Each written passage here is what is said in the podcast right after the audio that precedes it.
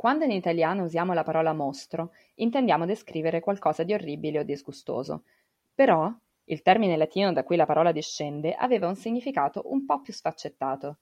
Monstrum, infatti, è il prodigio, è un essere o un evento talmente fuori del comune da risultarci spaventoso. Lo stesso significato ha la parola greca pelor. Pelor è qualunque essere animato che per le sue dimensioni, il suo aspetto o la sua ferocia spaventa gli uomini. D'altronde, nell'universo raccontato dai miti, l'uomo è un po' troppo piccolo e un po' troppo mortale per permettersi di non temere i prodigi. Omero, nell'Iliade, usa il termine per alludere alle fattezze deformi del dio Efesto. Nell'Odissea chiama Pelor i ciclopi, quelle creature enormi e violente con un occhio solo al centro della testa e una proverbiale simpatia. E sempre nell'Odissea, il nostro Edo preferito descrive un altro Pelor, il mostro marino Scilla, che insieme alla sua controparte Caribbia è responsabile di innumerevoli naufragi. La tradizione colloca le due ai due lati dello stretto di Messina, ed è proprio lì sullo stretto, nel punto in cui la Sicilia è più vicina alla Calabria, che sorge oggi Capo Peloro. Ma la storia di un altro Pelor ancora si intreccia a quella della Sicilia, la storia del gigante che aiutò un re di nome Zanclo a costruire la sua città.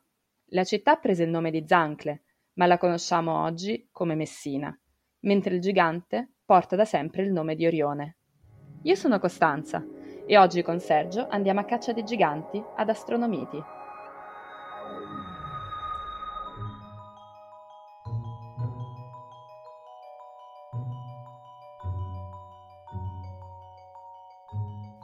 Qualcuno che ne sa potrebbe pensare che parlare di Orione a maggio sia una scelta azzardata, visto che se qualcuno adesso volesse uscire stasera a guardare il cielo non lo vedrebbe. Ma parlare di Orione nel primo episodio di Astronomiti è simbolico, perché Orione è la costellazione che in assoluto è più rappresentativa, visivamente riconoscibile e che contiene talmente tante caratteristiche che poi troveremo magari separate in tutte le altre costellazioni che è veramente difficile non voler partire da lì eh, come bozza. Anzi, se volessimo avere un solo episodio di Astronomiti, dovrebbe essere questo, almeno dal punto di vista eh, delle costellazioni. Astronomiti, il podcast con un solo episodio. Non è male, eh? Non è male. allora, se vogliamo iniziare a posizionare Orione a riconoscerla, dobbiamo aspettare la fine di settembre, meglio ancora se ottobre, eh, quando inizierà a trovarsi verso sud-est, abbastanza sopra l'orizzonte, verso l'ora di mezzanotte. Come si riconosce il sud-est? Aspettate che ne scenda il sole, guardate dove è sceso il sole, perché io sto vedendo, eh, sto vedendo Costanza che fa una faccia assurda, eh, e voltate le spalle sostanzialmente a dove è tramontato il sole, un po' angolare. Il sole tramonta a ovest, quindi a grandi linee dovreste averlo. Ma non c'è bisogno di riconoscere eh, il nord, il sud, l'est e l'ovest. È sufficiente alzare la testa e vedere tre stelle in fila. La cintura di Orione. La cintura di Orione. Forse, forse la cintura di Orione qualche volta so di, potrei sapere di averla vista. Sono sicuro di sì. E l'hai anche sentita nominare in qualche film. Tipo Man in Black. Esattamente. Solo che lì Orione era il gatto. Eh, stai, stai facendo spoiler. Mi auguro che non sia necessario. Allora, le tre stelle sono riconoscibilissime, come se le riconosce Costanza le riconoscete tutti. Garantisco, sono stelle Costanza guaranteed. guaranteed by Costanza. E soprattutto le tre stelle denotano la parte centrale della forma di una clessidra, in cui avete le tre stelle in mezzo, due stelle sopra, mh, belle luminose e abbastanza vicine, e altre due sotto. Quindi sette stelle le riconoscete a colpo d'occhio. In realtà Orione neanche di più, ma queste le riconoscete eh, subito. Dica, vuole fare una domanda?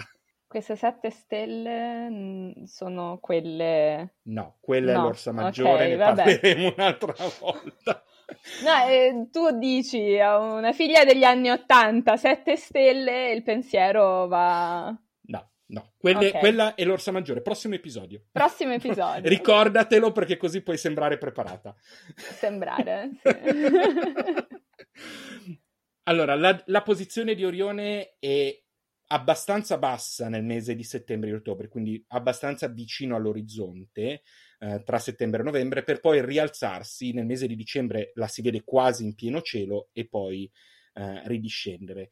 Il motivo per cui la vediamo così, poi di, vedremo cosa dice la leggenda, ma semplicemente Orione ha una parte delle sue stelle che sono in realtà parte dell'altro emisfero, dell'emisfero australe, ma grazie alla rivoluzione eh, della, della, Terra intorno al Sole, eh, a seconda del periodo riusciamo a vederla con una certa angolazione. Quindi questo è diciamo una spiegazione. La Terra gira intorno al Sole e in certi momenti riusciamo a vederla e in altri no. Perché il cielo, cioè l'emisfero australe boreale l'abbiamo divisi noi, no? Cioè, eh, sono, nel senso, cioè, nel senso, gli emisferi ci sono, però... Sono rispetto a come noi vediamo mm. mh, mm, l'intero cielo. Quindi tu vedi il cielo, nel, nella parte superiore del pianeta vedi un, una certa angolazione di cielo e siccome c'è un piano su cui ruota la Terra, vedi sempre quel cielo e nell'altro piano ne vedi sempre un altro. Okay. Ma siccome non è tutto così piano, ma siamo eh. inclinati, l'asse terrestre è inclinato, eh, noi stessi abbiamo una certa inclinazione, questo fa sì che a seconda della posizione certe cose qui, eh, certe cose si possano vedere meglio o peggio. Ho capito. Nel periodo invernale Credo. siamo nella posizione della rivoluzione intorno al Sole che ti permette di vedere eh, una parte, ti permette di vedere Orione e una parte di stelle dell'emisfero australe. Eh, in realtà l'equatore celeste, che non è nient'altro che una proiezione del nostro equatore sul cielo, taglia proprio Orione a metà, all'altezza della cintura. Quindi tutte le stelle sotto la cintura sarebbero dell'equatore, del, dell'emisfero australe e tutte quelle sopra la cintura sono dell'emisfero boreale. Quindi i piedi di Orione sono I piedi sono, di Orione sono a sud e la testa di Orione è a, è a nord del cielo. Ci sono le stelle dei piedi di Orione? Ci sono e ne, ne parleremo tra poco, ci sono assolutamente. Eh, Orione è rappresentato in cielo come se stesse cacciando il toro. Uh, e con la costellazione della lepre ai suoi piedi, uh, che viene inseguita da quelli che potrebbero essere i suoi cani da caccia, il cane maggiore e il cane minore se guardiamo l'intera costellazione, oltre alle sette stelle che cito, abbiamo ehm, alcune stelle più piccole che vanno a formare quello che potrebbe essere l'arco o lo scudo, a seconda di come vogliamo vedere il disegno, e sopra la testa quella che sarebbe la mazza eh, sollevata per andare a colpire. Non ridere, ti vedo non ridere. La clava. La clava, ma è anche la mazza, eh, secondo me.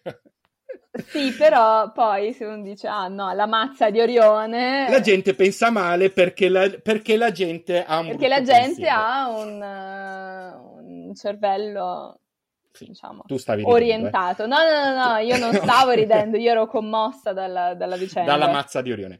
Eh, dalla clava di Orione. Dalla clava di Orione. Le stelle, iniziamo con le stelle. Dicevo prima che Orione è caratterizzata da vari elementi molto belli. Ha delle stelle importanti, ha degli oggetti di spazio profondo e dopo cercheremo di spiegare cosa significa. Magari perché... Tranquilla. Ha anche dei sistemi planetari scoperti negli ultimi dieci anni, quindi davvero Orione ne ha di ogni. Ma prima di andare a vedere le stelle, cerchiamo di capire una cosa che tu accennavi poco fa ed è correttissima. Noi abbiamo una proiezione, cioè tutte le costellazioni, questo varrà sempre eh, per tutto ciò che vedremo, sono una proiezione di ottica. Quindi sostanzialmente vedere delle stelle messe insieme come se fossero un disegno, quindi come Orione, come tutte le altre costellazioni, è semplicemente un caso dovuto alla posizione in cui noi ci troviamo nella nostra galassia. Uh, vedendo in quella direzione vediamo stelle che in realtà non sono quasi mai legate tra di loro, quelle che lo sono le, le, le dirò dopo, ma sono anche a distanze molto diverse tra di loro. Quindi ce ne sono alcune che sono molto più vicine altre che sono estremamente più lontane. E lo diremo adesso man mano che... Ma quindi noi qua di che stiamo parlando? Stiamo parlando di ciò che i, i tuoi amati classici guardavano in cielo e raccontavano. No, perché cioè, mi, hai, mi hai appena... Mi hai appena ehm aperto un mondo, ma diciamo un po' distrutto un altro. Cioè, le stelle nelle costellazioni che non sono vicine. N- non sono neanche lontanamente vicine, e tra poco ti renderai conto di quanto. Ok. Non so se, se, se, devo aver paura. Ma non lo so, potrebbe affascinarti o demolirti. Adesso vediamo, decideremo alla fine di questa, di questa stagione del, del podcast.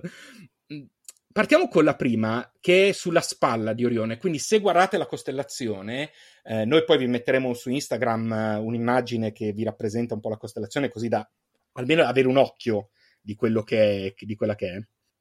Se guardate la spalla, quindi guardando la costellazione alla nostra sinistra, quindi la spalla destra del gigante, eh, abbiamo questa stella enorme e la alfa, anche se non è la più luminosa, è uno dei pochi casi in cui la stella alfa non è la più luminosa della costellazione.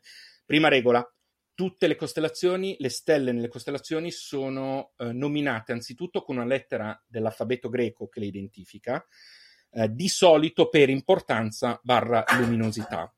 Eh, okay. dopodiché alcune stelle hanno anche un nome di battesimo che già nel teaser abbiamo detto essere molto spesso arabo. Quindi, ah, ok, l'ho trovato. Ma per... Alfa sta nelle lepre? No. Probabilmente è l'alfa della lepre, quella che hai trovato. Cioè, quella è l'alfa della lepre, ma io non trovo l'alfa di Orione. È la spalla, devi salire su, è proprio la spalla. Io trovo la gamma di Orione. Eh, è quella di fronte, è quella accanto, Betelgeuse. Ah, Betelgeuse. Esatto, e adesso lì ci arriviamo. Betelgeuse è la alfa di Orione, è una stella supergigante rossa che si trova a qualcosa come 640 anni luce dalla Terra. Spiegazione, perché questo è un podcast per chi non ne sa. 640 anni luce dalla Terra vuol dire che la luce di Betelgeuse arriva a noi in 640 anni. Considerando che la luce viaggia a 300.000 km al secondo, fatevi un po' i calcoli di quanto è lontana Betelgeuse.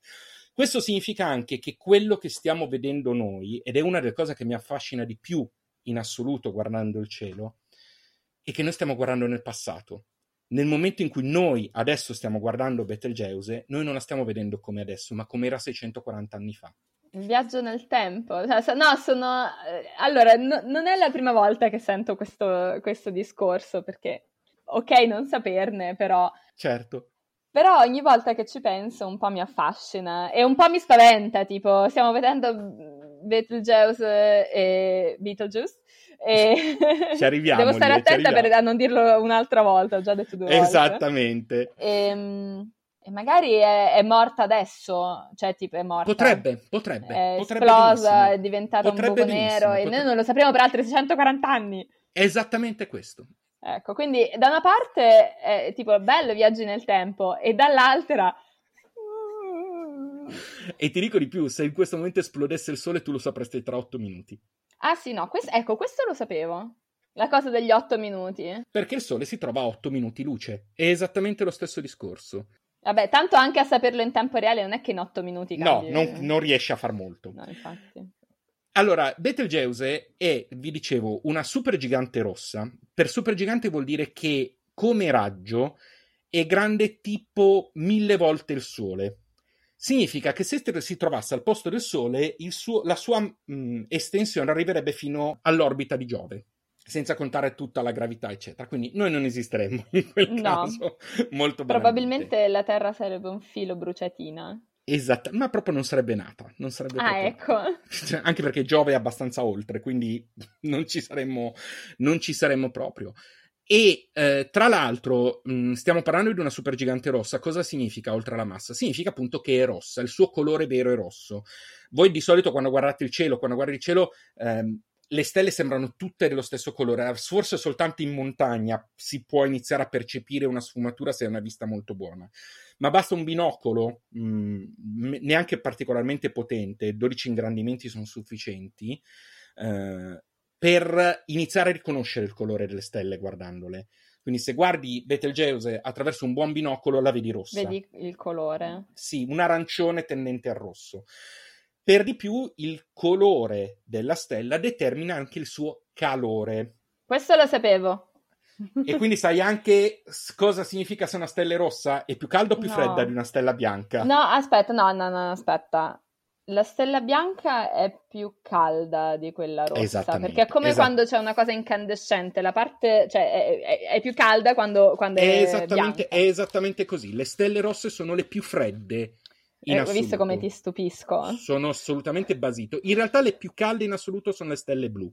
Esatto, questo, questo pure lo sapevo. E tra l'altro, quando feci il mio corso di astronomia, uno dei due, dei due, relatori, che era una fuori di testa, si lamentava perché i rubinetti in tutte le case hanno il, il blu, sul freddo, freddo. e il rosso sì, Io capisco la docente di astronomia.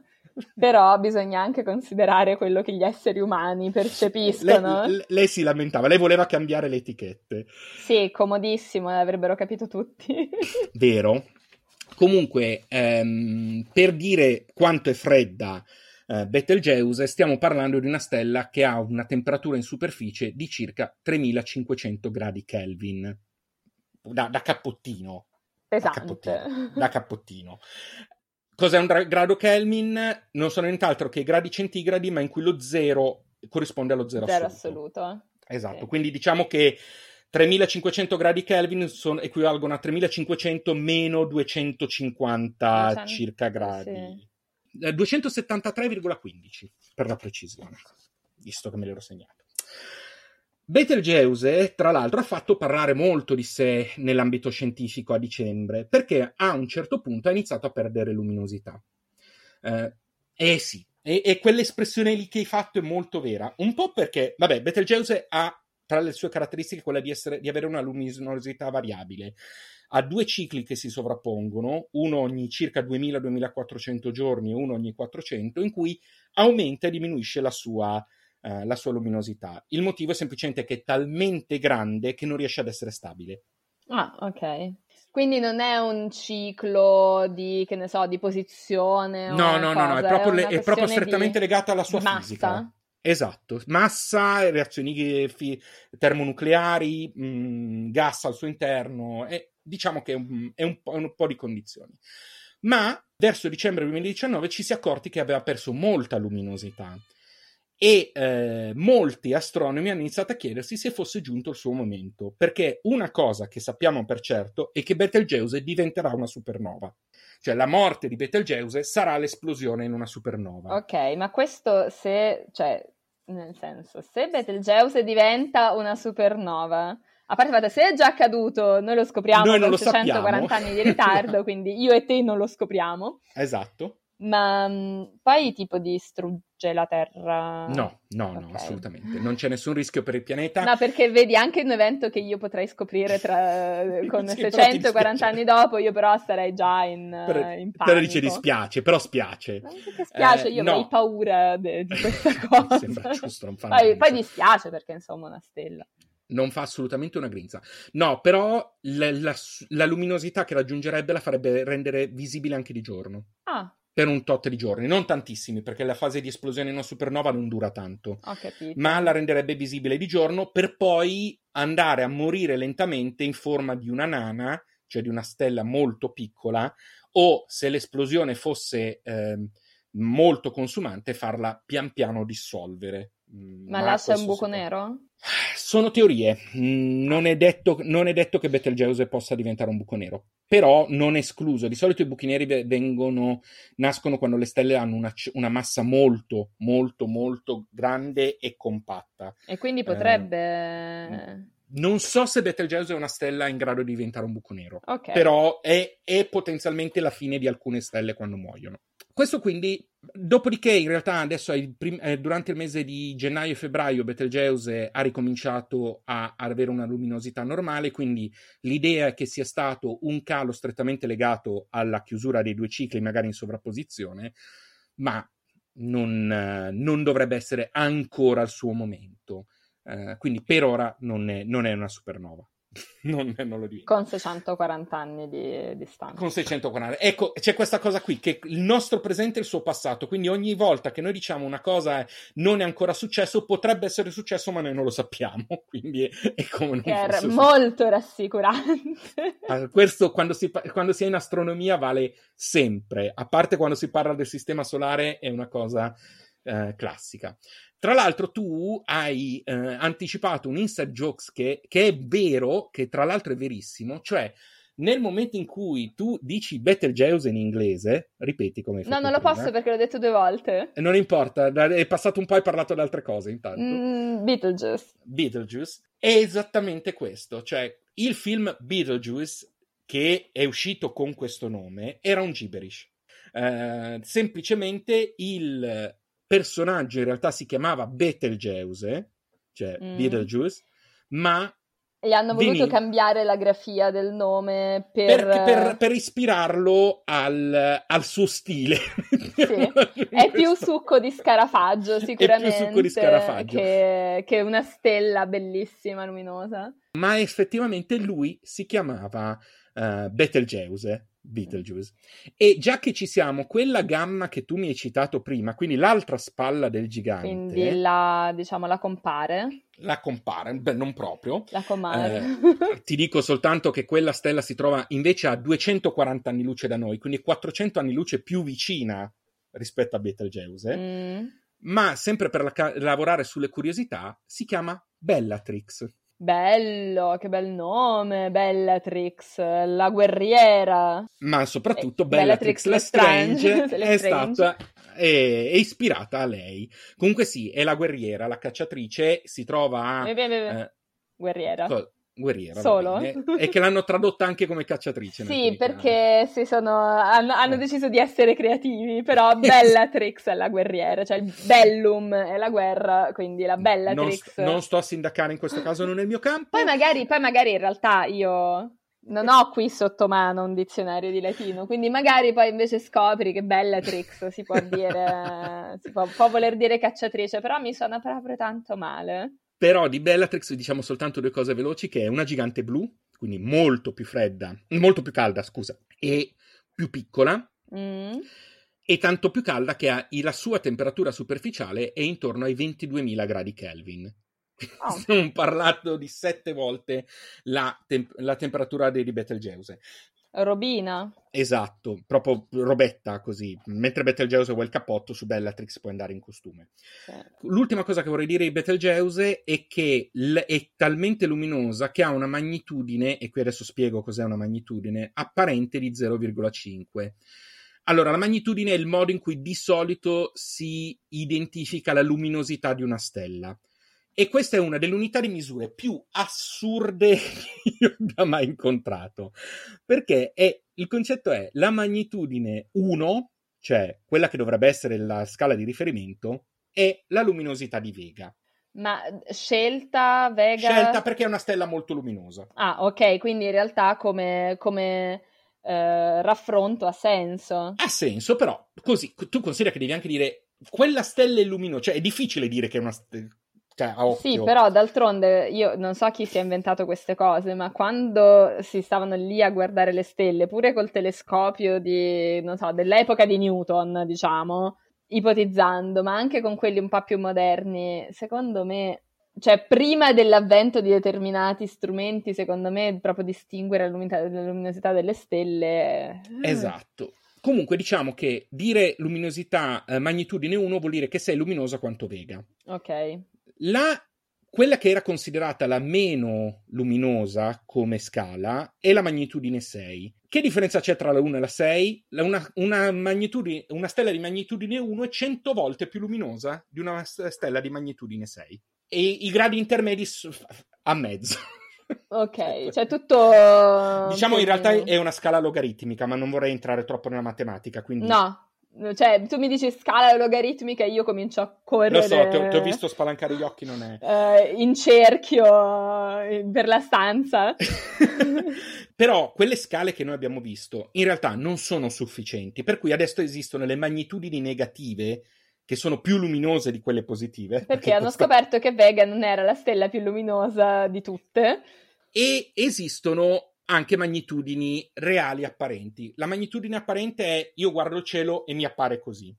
Magnitudine reale è se la stella fosse posizionata a una distanza precisa, che mi sembra quella di, di, di un parsec, no, 10 parsec, scusate, eh, vuol dire tre, circa 33 anni luce. Ok. Se la stella fosse a circa 33 anni luce, allora avrebbe questa luminosità. Mm. Giusto per perché la luminosità apparente non è soltanto quanto è luminosa la stella, ma anche quanto è distante. Una stella molto luminosa è più o meno vicina. Eh, consideriamo in questo caso, giusto per fare un esempio, ehm, Betelgeuse ha un'apparenza ha un'apparente di 0,5 e reale di meno 1,17, il Sole ha di meno 26,8, lo vedi quanto è luminoso il Sole, Sì. ma reale di 4,83. Il Sole è piccolo. Sì, eh, no, questo lo so, è una nana, una nana Esatto. bianca, no? Eh, no, Gialla, una, una nana mm, gialla. Sì, sì, esatto. Almeno così, me- così l'avevo imparato a scuola. Sì, sì, sì, poi. comunque è piccolina, quindi il Sole. Questo per dare un po' di curiosità su Betelgeuse. La stella del piede, e poi invece andiamo su altre cose, la stella del piede sinistro, che è in realtà la più luminosa di Orione, si chiama Rigel. Rigel. o Rigel. Rigel, pe- sì, Rigel. Io, sì, io di solito dico Rigel, ma chissà perché adesso ho detto Rigel. Eh, No, in realtà so, essere, no, in Rigel. realtà dovrebbe essere Rigel perché mh, il nome deriva dall'arabo eh, Rigil o Rigel, che significa piede. Quindi penso che sia Rigel. Ho deciso vogliamo. che è Rigel come Nigel. Beh, in realtà c'è un personaggio, tutti i personaggi di Goldrake, ad esempio, nel primo doppiaggio italiano avevano i nomi presi dalle stelle e c'era anche Rigel come, Ah, come ecco, personaggio. vedi? Rigel è la più luminosa, è la beta, ma è la più luminosa, è una super gigante blu, quindi è enorme Molto e fred- caldissima, è molto calda. molto calda, 11.000 gradi Kelvin, e ha una magnitudine apparente di 0,13, mette- mentre Betelgeuse ce l'ha di 0,50. Stiamo parlando di una stella che ha un raggio 79 volte quello solare, quindi è 8 volte più gro- è 4 volte più grande di Betelgeuse. Quindi sono tutte stelle molto grandi in questa costellazione o, sono tu- o in tutte le costellazioni ci sono stelle di queste dimensioni? No, dipende, dipende, da, dipende dalle costellazioni. Ci sono costellazioni che hanno stelle assolutamente insignificanti, ma anche in, Betelge- eh, anche in Orione ce ne sono di piccoline. Mm. Eh, ma mh, Orione ha anche una caratteristica molto particolare, cioè racchiude dentro di sé, la, la citeremo tra poco, almeno un paio di culle, eh, cioè di nebulose stellari, cioè dove le stelle nascono. Eh, una curiosità, Rigel è addirittura a circa 900 anni luce da noi. Ok. Quindi abbiamo detto che Bellatrix a 2,40, Betelgeuse a 6,40 e Rigel a 900. Quindi è molto più lontana. È molto più lontana e quindi eh, sempre quel discorso prospettico te la dovrebbe dire lunga in questo Eh caso. sì, abbastanza. Quindi è come se fossero, cioè, noi le vediamo tutte, tutte diciamo, in, eh, come se fossero su un piano, però siccome lo spazio non è un lenzuolo, Esattamente. ovviamente esattamente. una è più vicina, una è più lontana in Il termine profondità. corretto è proprio proiezione, perché noi le vediamo in proiezione, come se, fosse, come, se fossero spalmate su un piano che ci arriva, come se tu fossi al cinema e vedessi delle ombre una dietro l'altra Sì. che si appiattiscono sullo schermo del cinema. Mm, il risultato è lo stesso. Ho capito. Di Rigel c'è un'altra cosa affascinante. Rigel è un sistema stellare, non è una stella. Cioè non è una stella unica. Non è una stella unica, è proprio un sistema stellare. Inizialmente si pensava che fosse soltanto una stella binaria, quindi che ci fosse una Rigel A e una Rigel B, ma si è scoperto che in realtà c'è anche una Rigel C che ruota insieme a B. Quindi abbiamo Rigel B e Rigel C che ruotano in- insieme e attorno ad A in circa 400 anni. Praticamente il panorama di Tatooine in guerre stellari o una cosa del genere. Però noi abbiamo un sistema in cui due stelle che sono poco più grandi del Sole girano attorno a una supergigante blu. Dimmi se non è meravigliosa questa immagine. Sì, cioè è molto fantascientifica, eh, anche, vabbè. È mind blowing. Sì, sì, eh, proprio mi immagino, cioè sembra uno di quei disegni, eh, delle illustrazioni dei libri di, di- di Sì. fantascienza, quelli diciamo paperback, sì, e invece è una cosa che potenzialmente qualcuno vede, perché poi io penso sempre che in mezzo a questi sistemi di stelle, eccetera, magari ci sta un pianeta, no? Beh, a Betelgeuse ci sono vari sistemi planetari scoperti negli ultimi dieci anni, quindi tutti gassosi, adesso poi ne accenneremo. Quindi sì, potrebbe, chi lo sa. La cosa che, che mi colpisce è che B, Rigel B e C hanno appunto una dimensione simile a quella del Sole. Eh, Rigel A, abbiamo detto, è, ha un raggio di circa 80 volte quello del Sole. Quindi tu immaginati due stelle come il nostro molto Sole grande, con un due che girano intorno a- a qualcosa di 80 volte più grande. Bello. È, è terribilmente affascinante, è terribilmente affascinante. Che poi, tra l'altro, ho detto una cretinata prima perché Rigel ha 80 ehm, raggi solari, mentre Betelgeuse ne ha 1000. Eh, ho confuso i raggi con le masse, quindi in realtà Rigel è più piccola di Betelgeuse, Ah, ok. è molto più piccola. Non mi ero accorta dell'errore. No, però se qualcuno ci ascolta e dice che cavolo stai dicendo, eh, no, Rigel è più piccola, è una supergigante blu, ma è più piccola. Mm, considera che Rigel coprirebbe la, l'orbita di Mercurio come, okay. come estensione, questo per dare un'idea. Poi prima di andare alle nebulose, alle spazi terrestri, eh, alle spazi, eh, agli oggetti di spazio profondo, dobbiamo per forza di cose citare le tre stelle della cintura, eh, che, che, in Italia anche, sono state anche chiamate a lungo i tre re. Mi dice qualcosa i tre re? Perché sono state. Eh, si è pensato che fossero i tre, i tre re magi.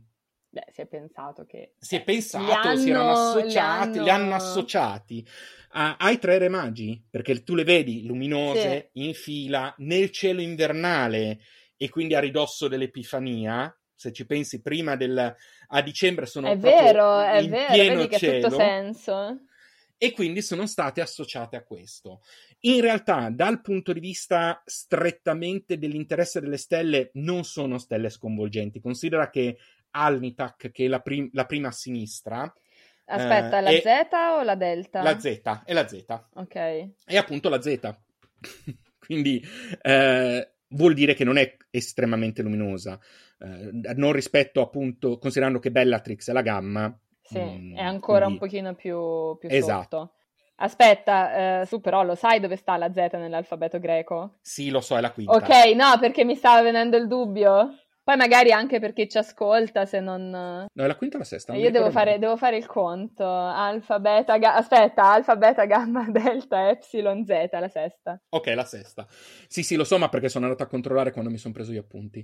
Eh, non credo. No, ma allora, non, non è che proprio l'alfabeto greco debba essere necessariamente questa... Cioè, l'ordine delle lettere nell'alfabeto greco sia necessariamente questa... Eh, però in ambito, in ambito astronomico assolutamente no, chi- sì. Chi- chiaramente, per... però sai magari qualcuno che ci ascolta non è sicuro, dice ah Z è, è No, no, no, hai fatto bene, è assolutamente giusto.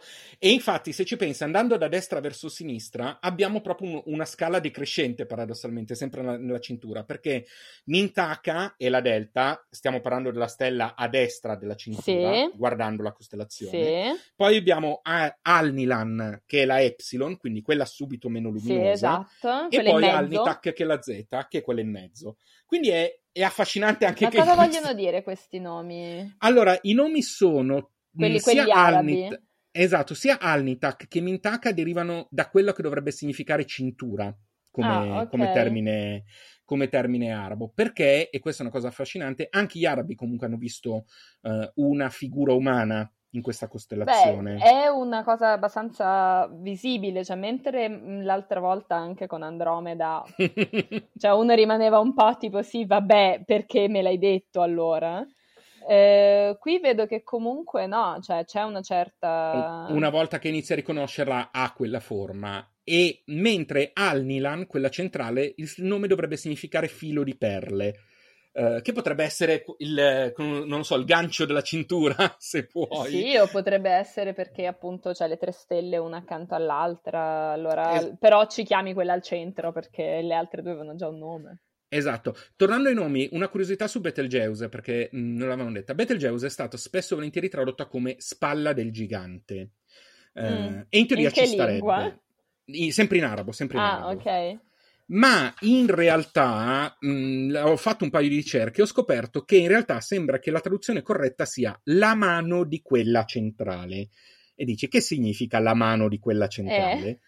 E sembra che ehm, per um, gli osservatori arabi in realtà Orione facesse parte di una costellazione molto più grande che andava a includere anche i gemelli, che okay. sono in alto a sinistra. Guardate. Sì, vedo, vedo, vedo l'angoletto dei gemelli qua. esatto e insieme a questa costellazione formassero due o tre donne, di cui Betelgeuse doveva essere in posizione della mano della donna centrale. Quindi in teoria dovrebbe essere questo. Cioè con la mano in alto sta praticamente. Beh, dipende, così. perché se vedi anche i gemelli potre, potrebbe essere posizionata più in basso, mm. quindi dipende dalla posizione. Però è molto affascinante il fatto che a seconda delle eh, delle condizioni mh, mm, uno possa vedere qualcosa piuttosto che qualcos'altro. Un paio di curiosità esclusivamente su Mintaka, perché Mintaka è un sistema stellare pazzesco.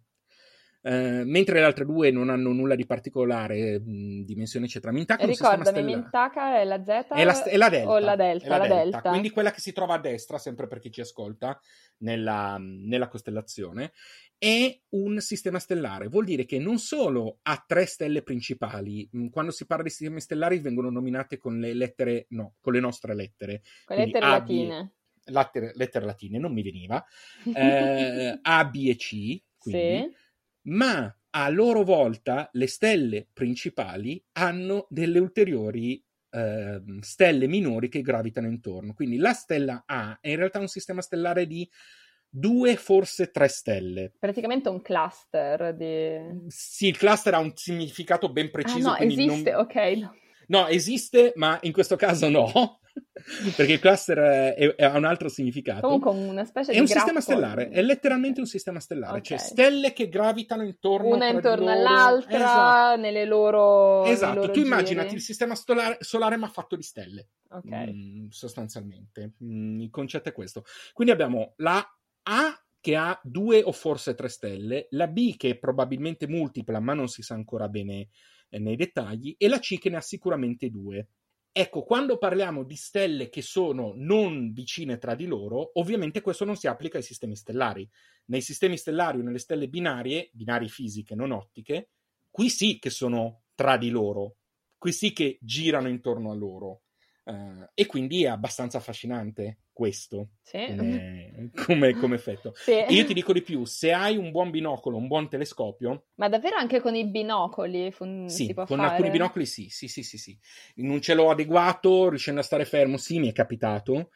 Ehm, e in alcuni casi riesci a, in gergo si dice, risolvere una stella binaria, cioè riesci, a vedere, A vedere le due stelle, le due le parti, due stelle diciamo, separate. le due stelle, sì. In questo caso, ovviamente, non riusciresti a risolvere le 6 stelle o le 5 stelle che vediamo, ma potresti iniziare a risolverne due. Rigel si è, si è co- stati convinti che fosse binaria prima di scoprire che era un sistema stellare perché non avevi degli strumenti ottici abbastanza potenti. Quindi si è scoperto che ce n'erano altre grazie ad altri tipi di studi, grazie ad Hubble, grazie agli studi Eh beh, Eh, certo, perché se uno poi non le distingue, come fa a pensare, ah, ma ci potrebbero essere due stelle lì, ne vede una. Anche studi sulla gravitazione, sulle, sulle onde di luce, eh, sugli spettri, ci sono tanti modi per arrivare a, a dedurre che potrebbe esserci un'altra stella. Perché magari la luce viene deviata e non ti aspetti che venga deviata in un certo modo. Eh, e quindi dici allora lì c'è, c'è probabilmente un oggetto che non sto vedendo. È complicato. è molto complicato, infatti non entriamo troppo nel dettaglio da questo punto di vista. Ultima stella che cito per pura curiosità è la stella che si chiama Saif, che è la K, ma soltanto perché il nome deriva da Is- Saif al-Jabbar, che significa la spada del gigante, ed si trova esattamente in mezzo. È vero, cioè perché se Betelgeuse è la spalla, eh, la Bellatrix è gamma, l'altra spalla. Bellatrix l'altra spalla, lì è come se ci avesse la spada. Rigel è il ginocchio, diciamo, più Sì, che il piede. sì. La cintura è, la vi- è il punto vita, Esatto, diciamo. e quindi la K lì hai la spada che viene giù. Quindi è... Sì. E lo molto- iota? Lo Iota è... ce ne sono altre, non ha un nome, lo Iota non ha Perché non volevano dargli il nome di quello che No, sembra. perché magari non si vedeva neanche. Ah, Ricordati che non è detto che si vedesse bene. No, per- visto che magari qualcuno non, non ha qui la mappa eh, per Mhm. seguire, eh, Iota si trova un po' tra il ginocchio e la spada e sotto la cintura, per cui... Esatto, ma lì adesso c'è qualcosa di molto più interessante. Sì, in realtà non è tanto la stella, perché vedo dei cerchi concentrici. Sì, perché dentro, in quella zona, c'è la meravigliosa nebulosa di Orione. Si chiama proprio nebulosa di Orione, ma è anche simboleggiata dal simbolo M42. Sì. Quando sentirete M seguito da un numero, M è il catalogo stellare o il catalogo degli oggetti che lo classifica. Dove è stata classificata la prima volta. Quindi M sta per il catalogo Messier. Quindi E Messier scritto proprio Messier. un, astro- un, un Sì, astronomo, sì, sì, sì, qualcuno che si occupò di, di fare la catalogazione del- degli oggetti di spazio profondo. Eh, in questo caso la M42 è la nebulosa di Orione. Cos'è una nebulosa stellare? È un immenso ammas- ammasso di gas, plasma e polvere che è letteralmente definita la culla delle stelle. Nelle nebulose nascono le stelle cosa carina. ed è qualcosa di meraviglioso Cioè, mi immagino, mi immagino questa cosa molto tipo cartoon, con la nuvoletta e poi tipo la nuvoletta e dalla nuvoletta esce la stellina. Qualcosa del genere, qualcosa del e invece genere. di essere la stellina, questa cosa tanto carina, è una roba che brucia masse infinite di... Sì, pian piano sì, si accumula, si accumula gas, si accumula cosa, poi la gravità va poi a generare stelle. E stiamo parlando di una vera culla e le stelle che vedi lì, c'è una, un, un gruppo che si chiama proprio il trapezio, sono Mm. visibili a occhio nudo, sono quattro stelle, in realtà ce ne sono di più non visibili a occhio nudo, ma il trapezio lo è, lo è, che si trovano proprio davanti a M42, che sono probabilmente giovani stelle nate recentemente Cuccioli. in M42. Sì, dei Cuccioli di stella. Dei cuccioli di stella. Hanno solo qualche migliaio di anni. Adesso non, ho- non mi ricordo quanti anni si pensa che abbiano, però per essere delle stelle è così. E quindi c'è Eh, la nebulosa di Orione, io neanche lo sapevo che c'è. C'è la nebulosa di Orione, che tra l'altro è visibile in un bel cielo limpido anche a occhio nudo. Eh, magari quello che devi fare è non guardare direttamente, ma distogliere lievemente lo sguardo, quindi guardare lievemente in un'altra direzione, facendo sì che la differenza ehm, ottica venga percepita dal- dalla vista laterale, perché paradossalmente a volte si riesce a vedere meglio un oggetto sfo- eh, sfumato che guardandolo direttamente, perché se lo guardi direttamente la luminosità delle altre stelle potrebbe coprirti la, la, velate- la velatura che hai del... si dice velatura, non importa, eh, diciamo la luce velata della nebulosa, Ok. ma se te lo guardi lievemente in modo eh, un po' indiretto riesci a riconoscerla. Poi, Mm. ovviamente, vista con un binocolo, vista con un telescopio, è qualcosa di eh, pazzesco perché vedi proprio queste nube colorata, eh, appunto, generata da, da plasma, gas, eccetera. Stiamo parlando di una magnitudine apparente di 3, quindi capisci che è meno lumino- molto meno luminosa di Rigel e di Betelgeuse, Sì. e, e che ha un raggio di circa 24 anni luce. Cioè, stiamo parlando di una nebulosa che, che per poter essere attraversata da un lato all'altro impiegheresti 24 anni a viaggiare, ehm, a viaggiare alla velocità della luce. Dista da noi circa 1270-1300 anni luce. Ho capito, credo. Cioè, dico che ho capito, nel senso ho capito tutte le parole, poi Poi vabbè. diciamo che interiorizzare un po' questo tipo di informazioni. Io spero infatti che ne sto dando tante, poi purtroppo su Rione ce ne sono veramente tantissime, alcune le sto anche saltando. Ovviamente poi, mh, questo lo dico poi, a- lo diremo anche poi alla fine, se qualcuno vuole approfondire sui social, venendoci a contattare, a scrivere, ne, ne parleremo anche meglio. Eh, assieme alla M42 c'è anche una M43, che è un'altra Sì, nebulosa molto meno, lumino- molto meno luminosa, sono separate da, un- da un'area di, di cielo mh, oscura. Eh, si pensa che in realtà siano collegate o che comunque siano una una diramazione dell'altra. Ecco, la M43 è probabilmente una diramazione di M42, però è anche mh, è a circa 1600 anni luce. Una curiosità che voglio dare sempre di ehm, M42 è che M42, se la vedi a occhio nudo, sembra verdastra. Se vai a vedere, se andate a cercare foto su Google M42, vedrete delle foto con eh, dei colori pazzeschi, rossi e blu.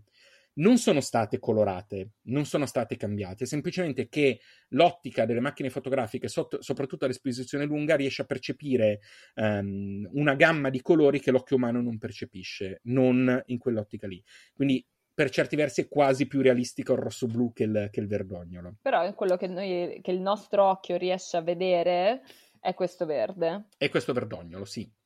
Usando poi un binocolo o un telescopio si possono anche iniziare a vedere piccole stelle molto giovani, molto piccole, eh, la- un- de- vedere un I pochino meglio cuccioli. nel dettaglio. I cuccioli, sì, quelli che belano e che... mi- Sì, esatto. Miagolano. Non, so. Miagolano. non credo che le stelle miagolino. Non lo so, non lo so, ma che ne, sa, che, ne sa, che ne sai di cosa fanno le stelle? Magari, magari miagolano e nessuno non lo sa. c'eravamo quando sono nate le Infatti, stelle, quindi non infatti. possiamo saperlo.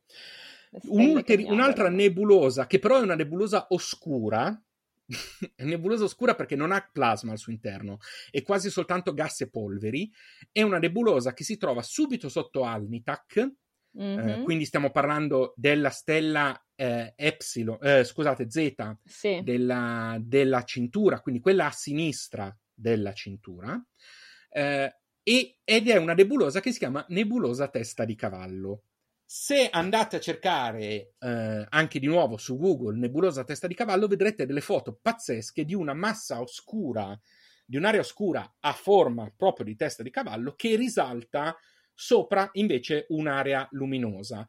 Molti le confondono, in realtà quella dietro è una nebulosa, eh, un'altra nebulosa eh, luminosa che sostanzialmente la retroillumina, come se fossimo al cinema, e il contrasto genera questa ottica a forma di testa di cavallo.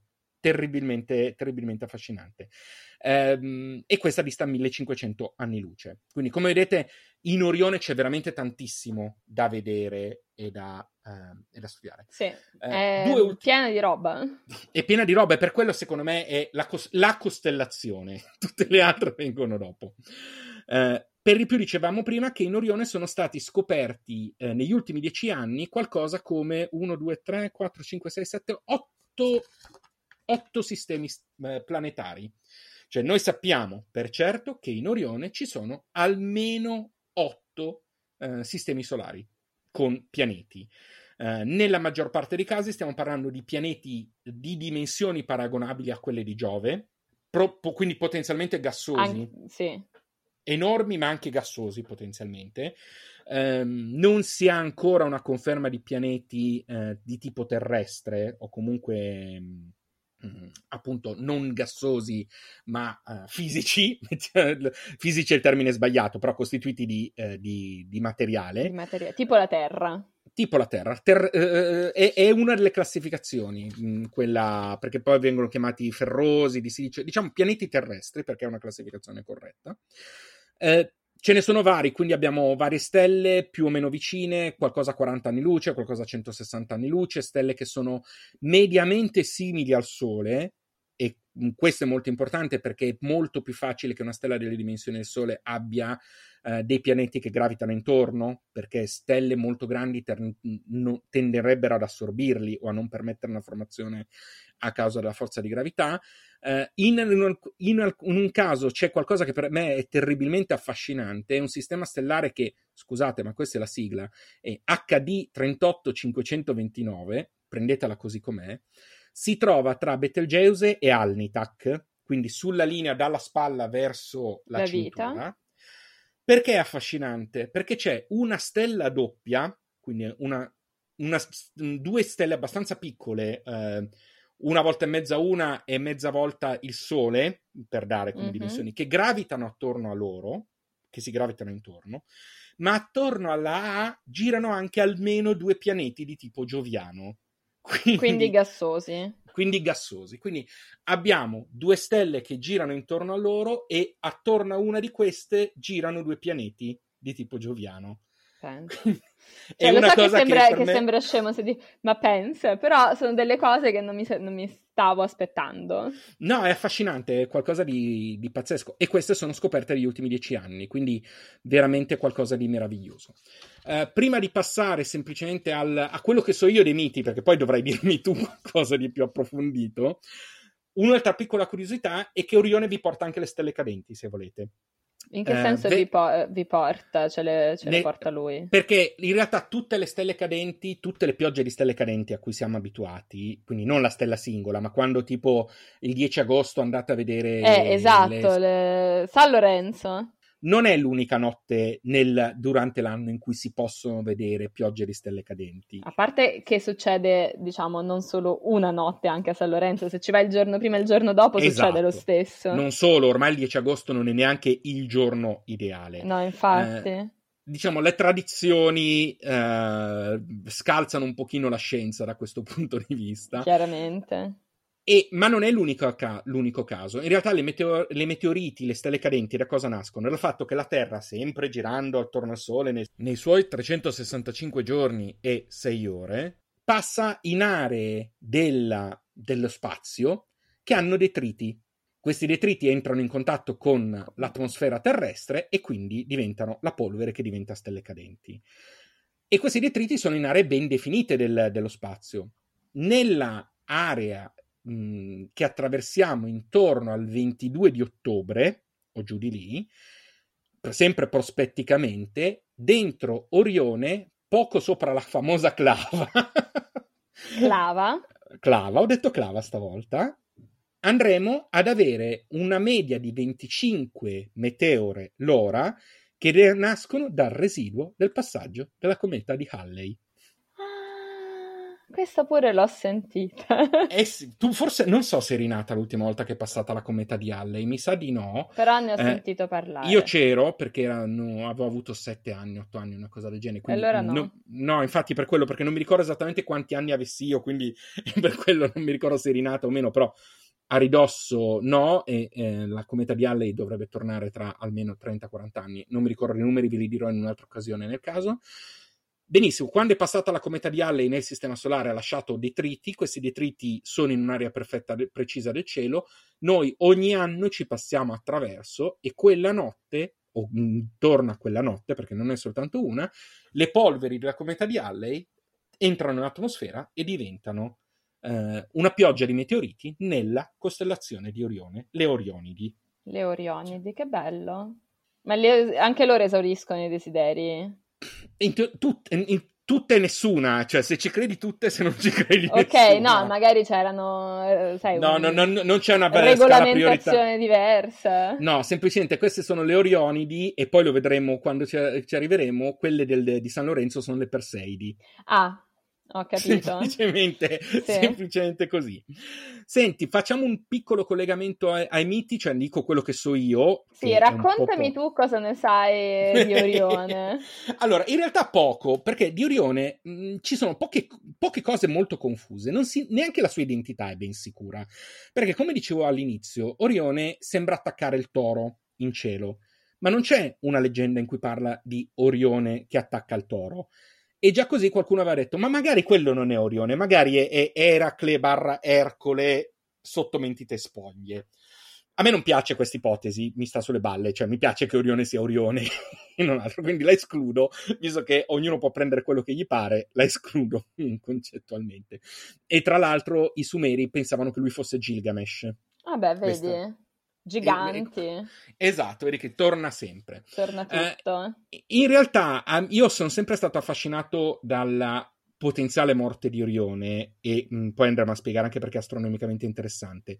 Diciamo che l'unica che non ha a che fare con questa cosa è quella in cui si pensa che eh, Artemide fosse innamorata di Orione e fosse stata disposta addirittura a rinunciare alla sua verginità eh, per diventare compagna eterna di Orione, ma Apollo non era particolarmente contento di questa cosa, la sfidò a colpire eh, in lontananza col suo arco un qualcosa che, nu- che, galleggiava in mare in lontananza, lei non ci pensò su due volte, lo colpì, ma quel qualcosa in lontananza era Orione. Eh, lei lo uccise e disperata lo mise in cielo per celebrarlo. Questa è forse la meno uh, famosa tra le varie... E anche uh, secondo var- me la meno sensata, io non penso, non riesco a pensare ad Artemide che si innamora e decide di, di, rinunciare alla sua verginità. Eh, Artemide è quasi la dea della verginità, quindi è, non, ha, non, ha, non, ha, nessun senso. E infatti a me puzzava, puzzava Ma poi Apollo questo. che non è d'accordo, cioè questo fatti fratello iperprotettivo, ma fatti da affari tuoi, infatti. Eh, cioè, eh, cioè, se, se, se, una c'ha voglia, lascia fa'. Sì, eh... no, vabbè, nel senso che poi i fratelli possono essere protettivi, però a me è sempre cioè, tipo, sono affari miei poi eh. se voglio fare o non fare. Mi sento di concordare. Invece, quella più, forse più comune è quella di, che vede Orione come figlio di Poseidone, che gli diede mm-hmm. anche il potere di camminare sulle acque. Sì eh, e che eh, durante, in un'occasione si recò sull'isola di Chio eh, e decise che lui doveva farsi Merope o Merope, non so come si pronunci. Merope, credo. Merope. Ma tanto, allora, eh, questo è proprio disclaimer. Eh, la pronuncia dei nomi della mitologia può essere fatta alla greca o alla latina e qui va, vanno a cambiare gli accenti. Io non ho ancora preso una decisione al riguardo, onestamente. Ogni tanto quelli che mi suonano meglio con la pronuncia latina li pronuncio alla latina, quelli che mi suonano meglio con la pronuncia greca li pronuncio alla greca e ehm, diciamo mm, va così. Ehm, ci sono fior di professori che possono dare una spiegazione migliore di questa, comunque ehm, tipo Merope mi suona meglio Merope Mm, anche a me, Merope non, non, mi viene. No, però potrebbe Comun- essere anche Merope. Comunque, eh, lui si invaghì di Merope, eh, figlia del re di Chio e Nopione. Lei lo rifiutò, lui ubriaco cercò comunque di farle violenza, il re non la prese benissimo, eh, lo fece accecare e mandare via. A questo punto il dio Efesto, mh, mm, questa la, la, la, la, dico giusta, eh, lo affida a Cedalione, che non so chi sia, eh, e su consiglio di un oracolo, eh, per fargli riprendere la vista, lo mandarono a, a, ad andare dove sorgeva il sole. E qui Orione riprende la vista, vede Eos e dice: Ma mi sa che mi voglio fare pure lei. No, e... non è vede Eos che è l'aurora, quindi lui riacquista la vista e vede il sole sorgere, quindi anche un po' lo puoi anche un po' razionalizzare in una certa maniera e si innamora, ma per un periodo loro sono proprio innamorati, diciamo, ricambiati, è una situazione diversa da quella di Merope. Ecco, ecco. Questa, questa, invece nella leggenda che avevo beccato io invece diceva che manco lì mh, mm, c'era, si batteva anche una graffetta. Ci sono molte leggende. esatto, con Orione poi mi sono accorto che sono veramente tante. Un'altra ancora, perché sembra che Orione o gli ormoni proprio di brutto, sì. sembra che volesse farsi tutte le sette Pleiadi insieme e non gli dava pace, eh, proprio non c'era verso. E qui la cosa un po' strana, le Pleiadi erano figlie di Atlante e, e Pleione, eh, e qui qualcosa strana che mi è sembrata stranissima è che Zeus si impietosì, viene da ridere. No, Zeus Pleiadi. che si impietosisce per, per, delle ragazze inseguite da uno con Beh, però non le inseguiva strane. lui, secondo me per e quello. secondo me anche, solo perché non le inseguiva lui, allora li ha messi nel cielo per bloccarli. Lui poteva, Orione no. Comunque eh. sembra che Zeus le piazzò in cielo e vedremo quando più avanti andremo a parlare della costellazione del Toro che c'è l'ammasso delle Pleiadi eh, e che però quando Orione morì ricominciò ad inseguirle e qui la curiosità è che le Pleiadi sono in Toro e chi vi ha detto poco fa che Orione stava dietro al Toro? Non è che invece sta dietro alle Pleiadi? Così, en passant. Comunque sia, e questa qui poi chiudo tutto quello che so, molte delle versioni ehm, delle varie leggende dicono che Orione fu ucciso da uno scorpione. Non si sa se perché in un'altra, in un'altra versione della leggenda lui andava dietro Artemide, lei non ne voleva sapere, cercò di riaprirla e lei aprì, spaccò la terra eh, e fece uscire uno scorpione per, ehm, per, per ucciderlo.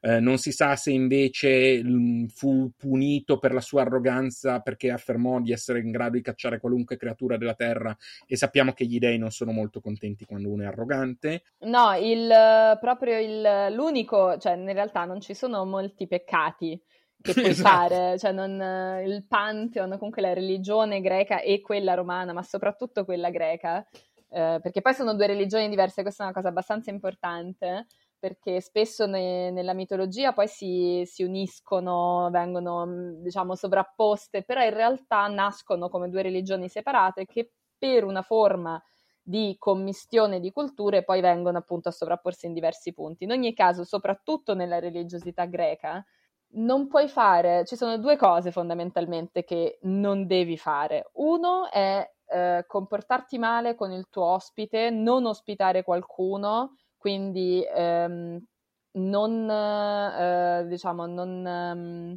rispettare la regola della xenia, quindi mm-hmm. xenia vuol dire appunto, diciamo, ospitalità, poi eh, xenos è lo straniero, quindi tu accogli lo straniero in casa e lo accogli prima ancora di domandargli chi è, che fa, cosa vuole, tu prima lo accogli e gli dai da mangiare, tipo.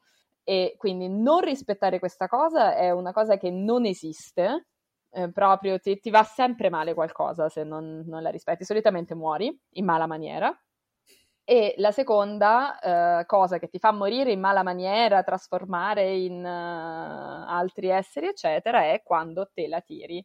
In generale, ma soprattutto quando ti viene la uh, malaugurata idea di dire io sono più bella della dea tal dei tali. Io so suonare il flauto meglio di Apollo. Non c'è limite ai danni che possono Quando succedere. ti metti, e per qualche ragione, ehm, nel, nel mondo antico, o meglio, nel mondo del mito, questa cosa non era ancora passata, per cui ogni, ogni due per tre c'è qualcuno che dice: Ah, ma io sono un cacciatore migliore di Artemide. E um, nella fattispecie ehm, eh, Orione pure se la tira, perché poi eh, in greco si chiama, si chiama hybris e a scuola te, me lo spiegavano tanti anni fa come tracotanza, ma tracotanza non è una parola che...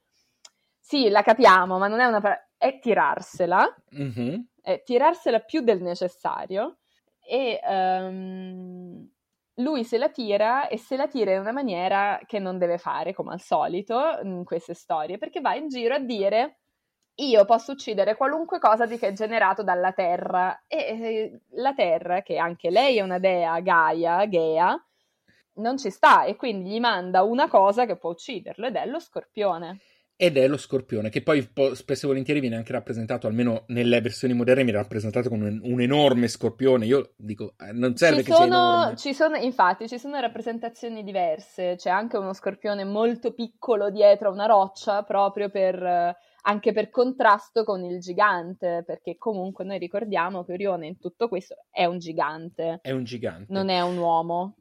Comunque sia, qualunque sia l'origine dello scorpione, nella maggior parte delle leggende Orione muore per la puntura dello scorpione.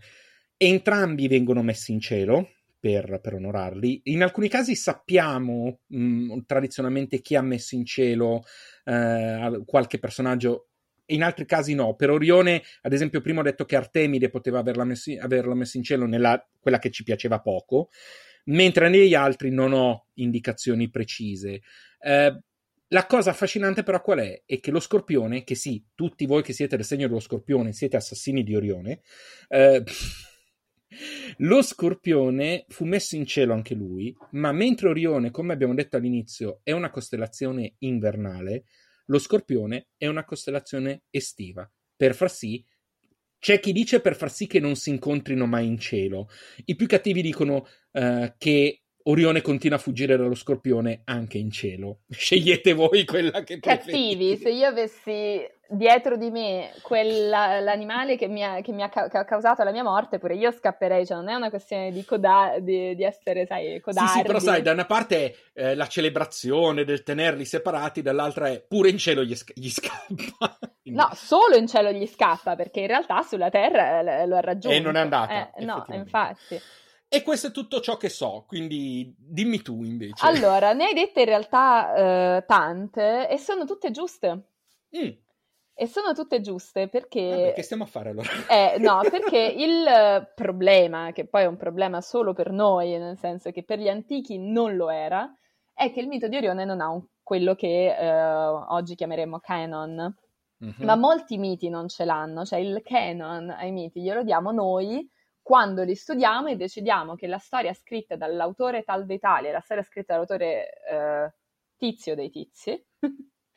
Sembra carino come nome. Sì, sono nomi, molto, sono nomi rinascimentali.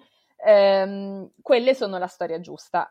Agli antichi questa cosa non interessava perché le storie erano di base simboliche. Poi in realtà, ehm, eh, in realtà anche Socrate si cioè, già ai tempi di Socrate c'era chi interpretava l- la simbologia delle storie mitologiche, per cui diceva allora questa storia perché è successa una volta questa cosa e poi sia stata raccontata, allora è diventato questo. Socrate era contrario perché dice che non bisogna occuparsi eh, sosteneva fondamentalmente che prima di occuparsi delle cose esterne a se stessi bisognasse essere quantomeno, eh, avere quantomeno una perfetta conoscenza di se stessi, siccome questa non si può raggiungere, questa è cosa... sciocco occuparsi di altre cose. Questa cosa qui andrebbe utilizzata parecchio. Sì, però anche noi stiamo parlando di cose esterne da noi stessi, quindi Infatti. attenzione. Comunque, per gli antichi, ehm, o comunque per le persone di quel periodo, poi gli antichi è sempre un nome così molto generico, gli antichi di chi non si sa. Comunque... Io prima, io prima ho usato gli antichi arabi, osservatori arabi, perché non sapevo esattamente come sì, esatto, quindi... quelli che adesso non ci sono più, ehm, da un po'. Comunque, per il tipo di cultura della Grecia antica e di Roma, ehm, il mito aveva una funzione, non era una storia, quindi non ci inter- cioè non era una storia, non era sicuramente una cronaca, quindi non, ci, non interessava poi tantissimo qual- come interessa oggi, chiaramente, se uno legge una storia, sapere qual è la storia vera. Noi vogliamo di un libro, vogliamo la versione originale, non vogliamo una, un remake. Una fanfiction. e non vogliamo una fanfiction, invece imma- bisogna immaginare il mondo antico come fondamentalmente un covo di persone che scrivevano fanfiction, che adesso suona così, oh mio Dio, cosa hai detto? Ma eh, siamo noi ad avere una visione negativa della cosa. Ai tempi era normale. C'era, ehm, c'erano alcune caratteristiche principali che ehm, venivano, diciamo, che venivano, che accompagnavano il mito, che non cambiavano, e lo vedremo anche con Orione, alcune cose non cambiano mai, e poi ci sono delle caratteristiche accessorie che possono essere messe lì anche banalmente per questioni estetiche, oppure per eh, adattare magari un messaggio in un'altra direzione. Quindi eh, può essere, in certi casi il mito lo si racconta per intrattenersi o per intrattenere soprattutto, in altri il mito si racconta per educare, in altri ancora il mito si racconta per fare un po' entrambe le cose. Sempre in per altri... ricordarti l'ubris anche al limite. No, quello comunque, quello non, non manca mai. Uh, se tu eh, comincerai a leggerti proprio in maniera sistematica la mitologia antica, vedrai che dovunque ti giri um, la gente muore solo di ubris, non ci stanno altre cause di morte praticamente.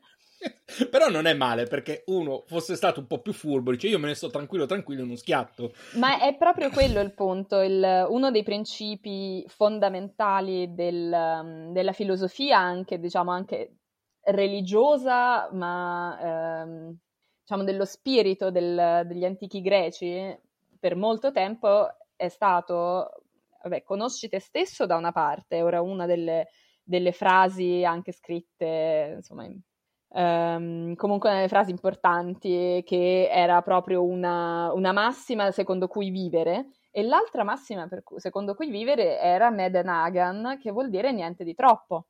Mm-hmm. Ed è molto importante per, il, per il, lo spirito appunto di questi, di questi, soprattutto dei greci. Poi i romani ovviamente arrivano anche in un periodo storico diverso, in un contesto diverso, quindi hanno anche una, un modo anche diverso di vedere la filosofia e lo spirito. Medenagan, niente di troppo perché tu devi conoscere non solo te stesso, ma anche il tuo posto nell'universo, il tuo posto nel cosmos, che poi è il, diciamo, l'ordine di tutte le cose. Non sei un dio, non, non, non sei un dio, dio, non ti permettere e non è non andare oltre i tuoi limiti, nel senso se sei un contadino resta un contadino, cosa. Anzi, cioè in realtà sì, è anche quello, ma soprattutto non avere la presunzione di andare oltre quello che tu sai di essere. Mm-hmm. Il che um, è discutibile dal punto mm-hmm. di vista, da, da una visione moderna, però io penso che forse noi invece abbiamo un po' perso di vista questa cosa, è un, è un niente di troppo l'abbiamo un po' abbiamo un po' lasciato perdere.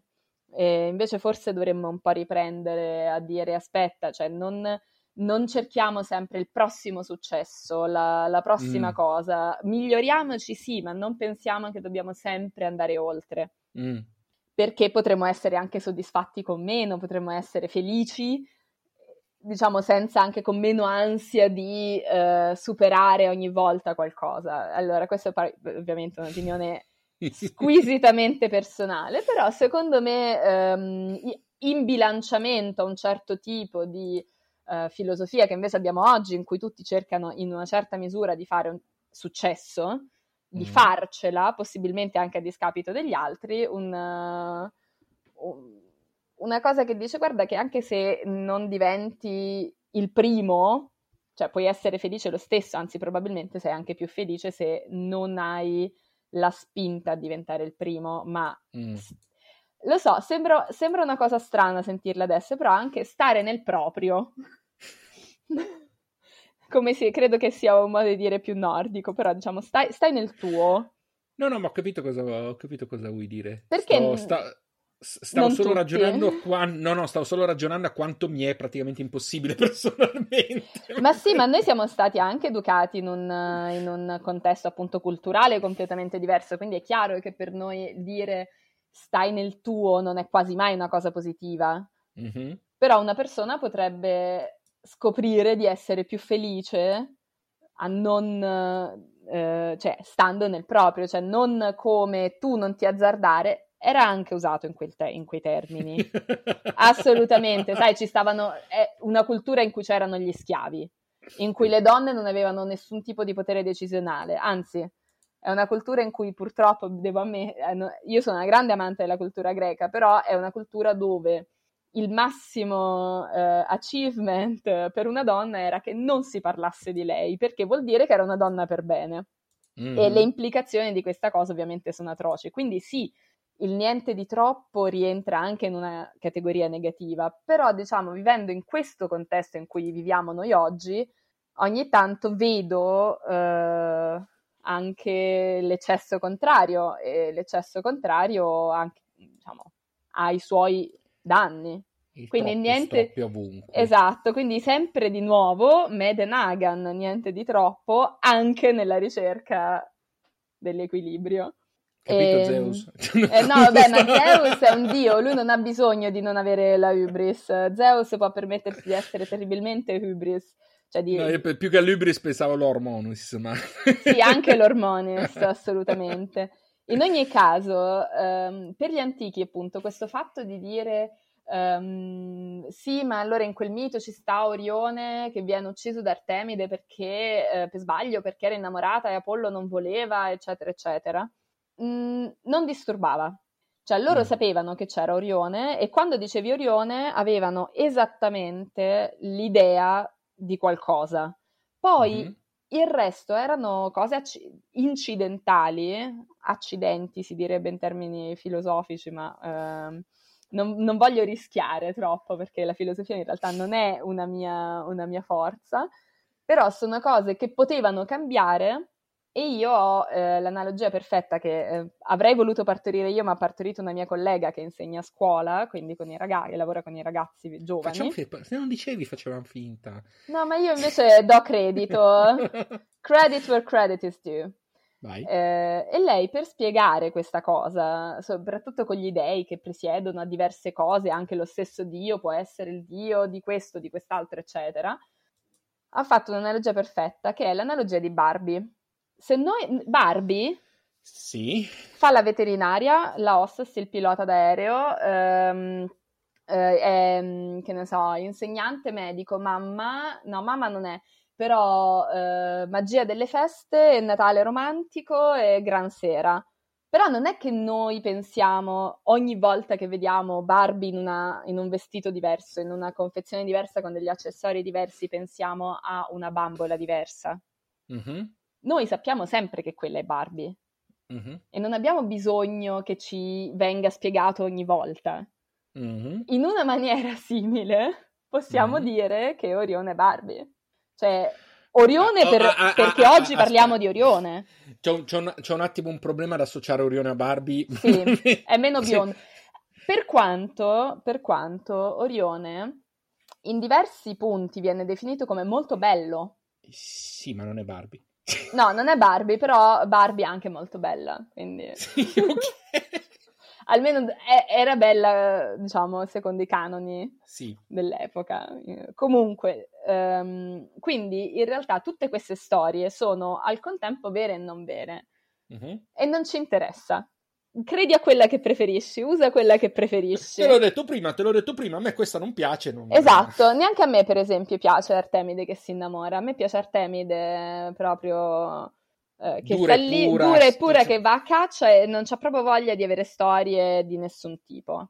È la mia Artemide preferita, un maschiaccio adolescente che risponde male. Io ho questa mia idea Uh, adolescente che risponde è una ragazzina è una ragazzina insolente maschiaccio sportivo. Ok. E ovviamente vabbè è anche una, un'arciera, un'arciera che non sbaglia mai quindi cioè non, non, riesco, non riesco, ad associarla al, all'immagine ma comunque tornando invece proprio a Orione Orione ce l'ha anche lui un nucleo che non varia Uh-huh. E principalmente il nucleo di Orione che non varia mai è il fatto della forza fisica. Sì. Orione è molto forte anche perché Orione è un gigante E questo mm-hmm. è abbastanza importante perché i giganti eh, non sono ovviamente solo nella mitologia classica, quindi sono anche nella mitologia norrena, sono, sono nella mitologia, abbiamo visto anche araba, eh, che io purtroppo non conosco, eh, Gilgamesh è un gigante, quindi ci sono sempre e quasi sempre mi pare di vedere, mh, ci sono persone che lo hanno anche eh, studiato meglio, ma io non sono eh, del settore in realtà esattamente. Quindi io dico, però mi, mi sembra avere senso. I giganti rappresentano sempre la forza, ma non ma, ma, mai una forza accompagnata da un diciamo fine raziocinio. Quindi solitamente non sono molto. Um, ma non neanche non sono, cioè, non sono molto intelligenti, non sono molto raffinati, non sono molto magari bravi nel parlare, sono solo tra forti. L'altro, tra l'altro, scusami se, mm, se sbaglio, mm, mentre noi utilizziamo il termine gigante come sinonimo di persona enorme, quando siamo nella mitologia greca, gigante è proprio una razza, o sbaglio? Allora, è una razza di uomini più grossi. Sì, però è una però razza. Non sono cioè... uomini, no, no, no, è, sono, è... Un'altra, sono, Un'altra, specie fondamentalmente. Esatto, più o meno. esatto, è, è corretto. Cioè, quando parliamo di gigante dobbiamo sempre ricordarci che per i greci non erano uomini grandi, erano una specie diversa, un, un, altro tipo di creature, ecco. Come i titani, come i ciclopi, come ci sono tutta una serie di, di, di specie, razze umanoidi, che chiameremmo umanoidi. Sì correttissimo. Che però eh, anche gli dei in realtà poi sono fondamentalmente umanoidi, anche, cioè nel senso hanno l'aspetto umano nel, nel, nel pantheon greco-romano. Mi ha stupito pens- scoprire che, che, gli dei greci potevano cambiare le proprie dimensioni, era una cosa che non avevo mai associato. Sì, perché le, no, gli dei greci possono fare un paio, un paio di cose, cioè hanno più, un po' più di trucchetti, eh, so, diciamo, nella manica di noi e degli umani ovviamente, quindi trasformarsi anche di dimensioni, ma trasformarsi in altre cose, in altre persone, eh, in animali, sappiamo perché Zeus eh, non, non, si fa, non, si fa, problemi a trasformarsi in animale. No, dovremmo parlare del cigno, lo sai, vero? Io non voglio parlare di lei del cigno, però ne, do, ne dovremo parlare, sarà difficilissimo. Comunque sì, quindi lui è un gigante, quindi ha eh, principalmente questa caratteristica di avere, diciamo, un basso livello intellettivo, una bassa, diciamo, anche non è uno stratega o, eh, o un... Non, so, non è un, un nobile tattico. guerriero. No, esatto, è uno che mh, però vince, mh, anche se noi non lo conosciamo in uh, cose di guerra, noi in realtà lo conosciamo in due attività pos- molto positive se le consideriamo nel contesto in cui si trovano. Lo conosciamo, come avete già sentito nell'intro, come costruttore. Ovviamente, essendo grande e grosso, lui può prendere i pezzi di isola e spostarli e farli a forma di... Quest'isola là qua, devi metterla là. esatto, dopo questa citazione solo per... Um, per anziani, sì, per, per gente della mia diciamo, generazione. me la ricordo bene anch'io, comunque. Quindi diciamo siamo anziani entrambi, io lo dico sempre, o giovanissimi entrambi a seconda di come la vedi. La seconda mi piace di più. E quindi, eh, come si dice, il, um, cioè lui di fatto costruisce il porto di Messina, ma non nel senso che costruisce il molo, nel senso che prende e dà la forma e in una delle due tradizioni, sono due tradizioni, in una costruisce proprio Capo Peloro, Punta del Faro, Messina stessa, e tutta la, la punta della trinacria. In un'altra versione non solo costruisce, ehm, diciamo, il porto, ma prima di farlo prende e stacca la Sicilia dalla Calabria perché erano attaccate. Quindi lui proprio prende e dice: Va bene, ok, adesso facciamo un'isola. È bellissima la scena, è meravigliosa. Sì, Sergio ride perché io faccio i gesti quando, quando, descrivo le cose, quindi lui vede anche il modo in cui io stacco la Sicilia dalla Calabria. Ma poi, eh, ma poi mi piace anche proprio l'idea di questa cosa. Aspetta, cioè, mi serve sto pezzo qui. Esatto Esatto, esatto. E, um, costruttore eh, Orione come suo padre, perché nella maggior parte delle tradizioni Orione è figlio di Poseidone e Poseidone è un costruttore, noi lo conosciamo principalmente come dio del mare, ma Poseidone ha costruito le mura di Troia. Quindi questa me l'ero scordata. Eh, Poseidone è la ragione per cui le mura di Troia non cadono e non, non sono mai cadute perché eh, per conquistare la città si sono dovuti, si sono, gli Achei si sono dovuti servire dell'inganno del cavallo. è perché sono state costruite da un dio, che però non è stato pagato. Sì. Il, il um, padre di Priamo uh, non, cioè, ha accettato questa offerta perché um, ovviamente gli facevano comodo queste mura fighissime. E una volta finite le mura, uh, Poseidone, ehm, che in realtà si, um, come si dice, si spacciava per essere umano in quel periodo, eh, per motivi che adesso non sto, non sto, a spiegare, ma doveva stare per un periodo tra gli umani perché non mi ricordo che aveva fatto. Um, io spero non mi ascolti mai nessuno che fa il docente. Comunque, perché ogni tanto. Beh, cos- allora, tu, tu, ricordati che io ho, ho detto la boiata prima. Sì, è vero, però diciamo perché non mi ricordo che aveva fatto, non lo so, vabbè, comunque Poseidone deve eh, stare per un periodo in mezzo agli esseri umani, che è una cosa che gli dei continuano a usare come punizione, il che dagli fa capire, torto. sì no, infatti dagli torto, però fa, fa, fa piacere sapere che gli esseri umani vengono odiati tipo a tutti i livelli. E, ehm, e, quindi fa questa cosa, si mette a servizio del padre di Priamo, che è già re di Troia, che però non è simpatico. Priamo è un personaggio sempre molto caro, molto per bene, molto lui cerca anche di evitare in tutti i modi la guerra, eccetera. Invece um, il padre di Priamo è un po' un figlio di, di cane. E, um, questa volta non letteralmente, non c'entra Zeus.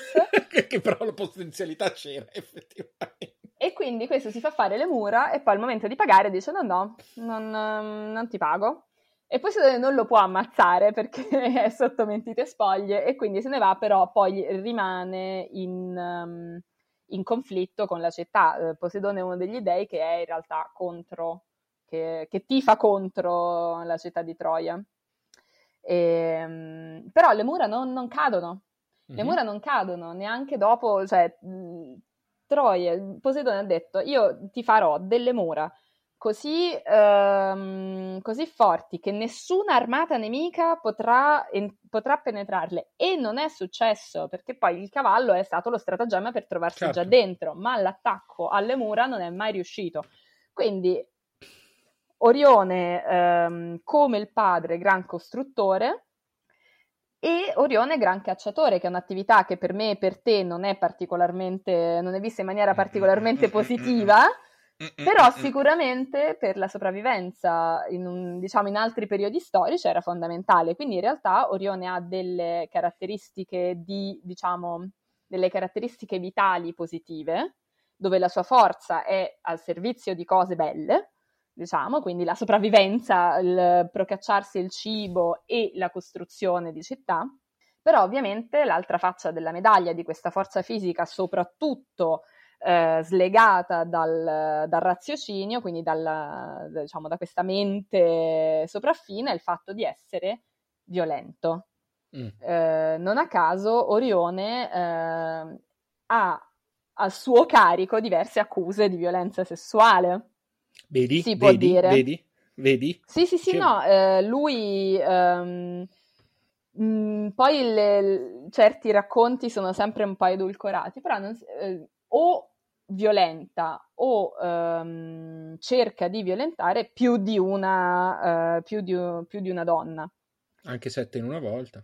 Ci prova, però, ma dice che poi, perché poi c'è un'altra versione ancora che dice che lui in realtà stava inseguendo la madre, e poi però la madre non c'è stata gli voleva inseguire le figlie, quindi proprio anche un po' cieco nel suo... Oh, senti, cioè, dove capita capita alla fine. Sì. Tu dici eh, quando, sei, quando, sei, un gigante. Eh, quando, quando, sei un gigante con l'ormone a mille. Oh, eh. E poi comunque una violenza in realtà che porta alla violenza, per cui eh, lui in seguito alla violenza fatta o tentata su Omerope viene accecato che vedremo, cioè, o meglio che vediamo se anche qualcuno si ricorda le faccende dell'Odissea, che è un ottimo modo per mettere fuori uso eh, degli esseri che per diciamo, la loro fisicità sono difficili da sconfiggere. Mi sembra di ricordare qualcosa. Sì, un certo Polifemo. Sì, nessuno, nessuno. Sì, sì, sì no, ma poi, che poi in realtà Ulisse dopo glielo dice come si chiama.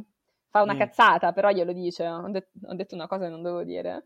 Ha fatto, fatto, un po' lo sborone. Sì, esatto, cioè lui quando se ne va dice io comunque sono e si, si frega perché Polifemo è un altro figlio di Poseidone.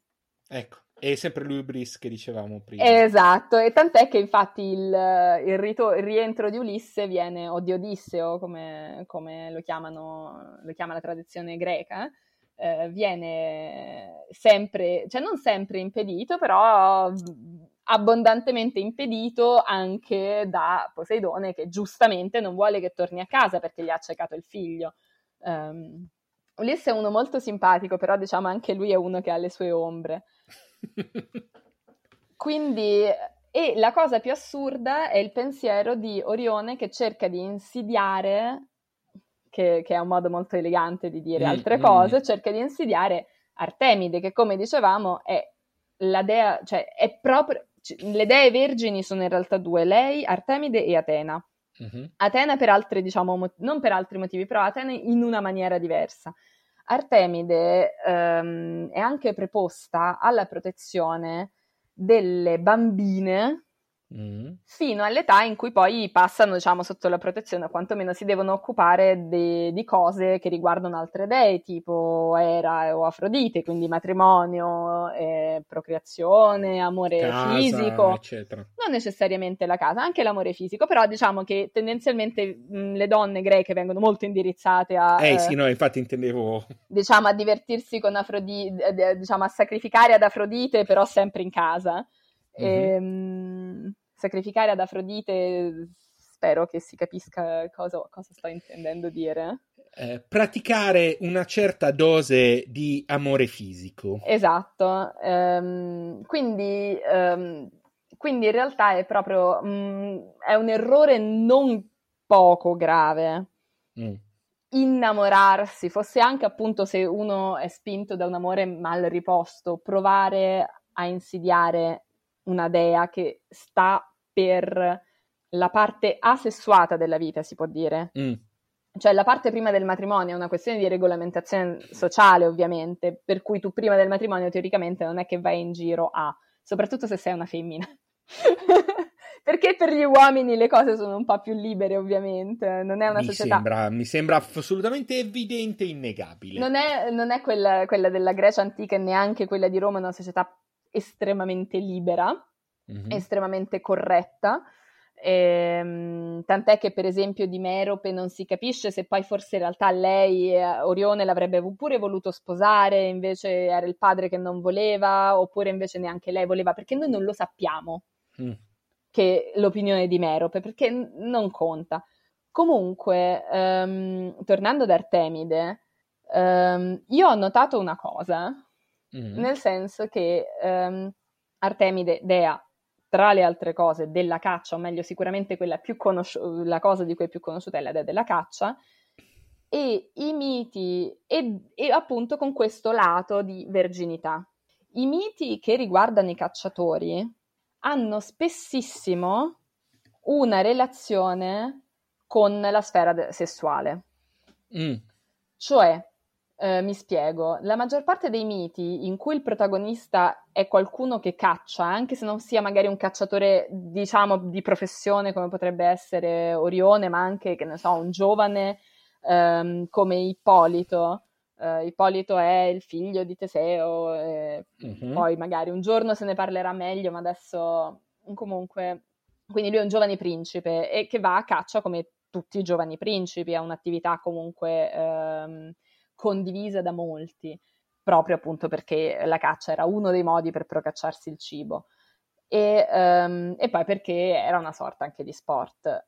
In, ogni, in ognuno di questi miti il tipo di trasgressione che porta allo scatenarsi degli eventi che poi solitamente finiscono appunto in tragedia è la violazione di una norma di natura sessuale. Mm. Nel caso di Orione, per esempio, nella versione in cui abbiamo questo suo interesse per Artemide, o viceversa no. l'interesse anche di Artemide per lui, sì.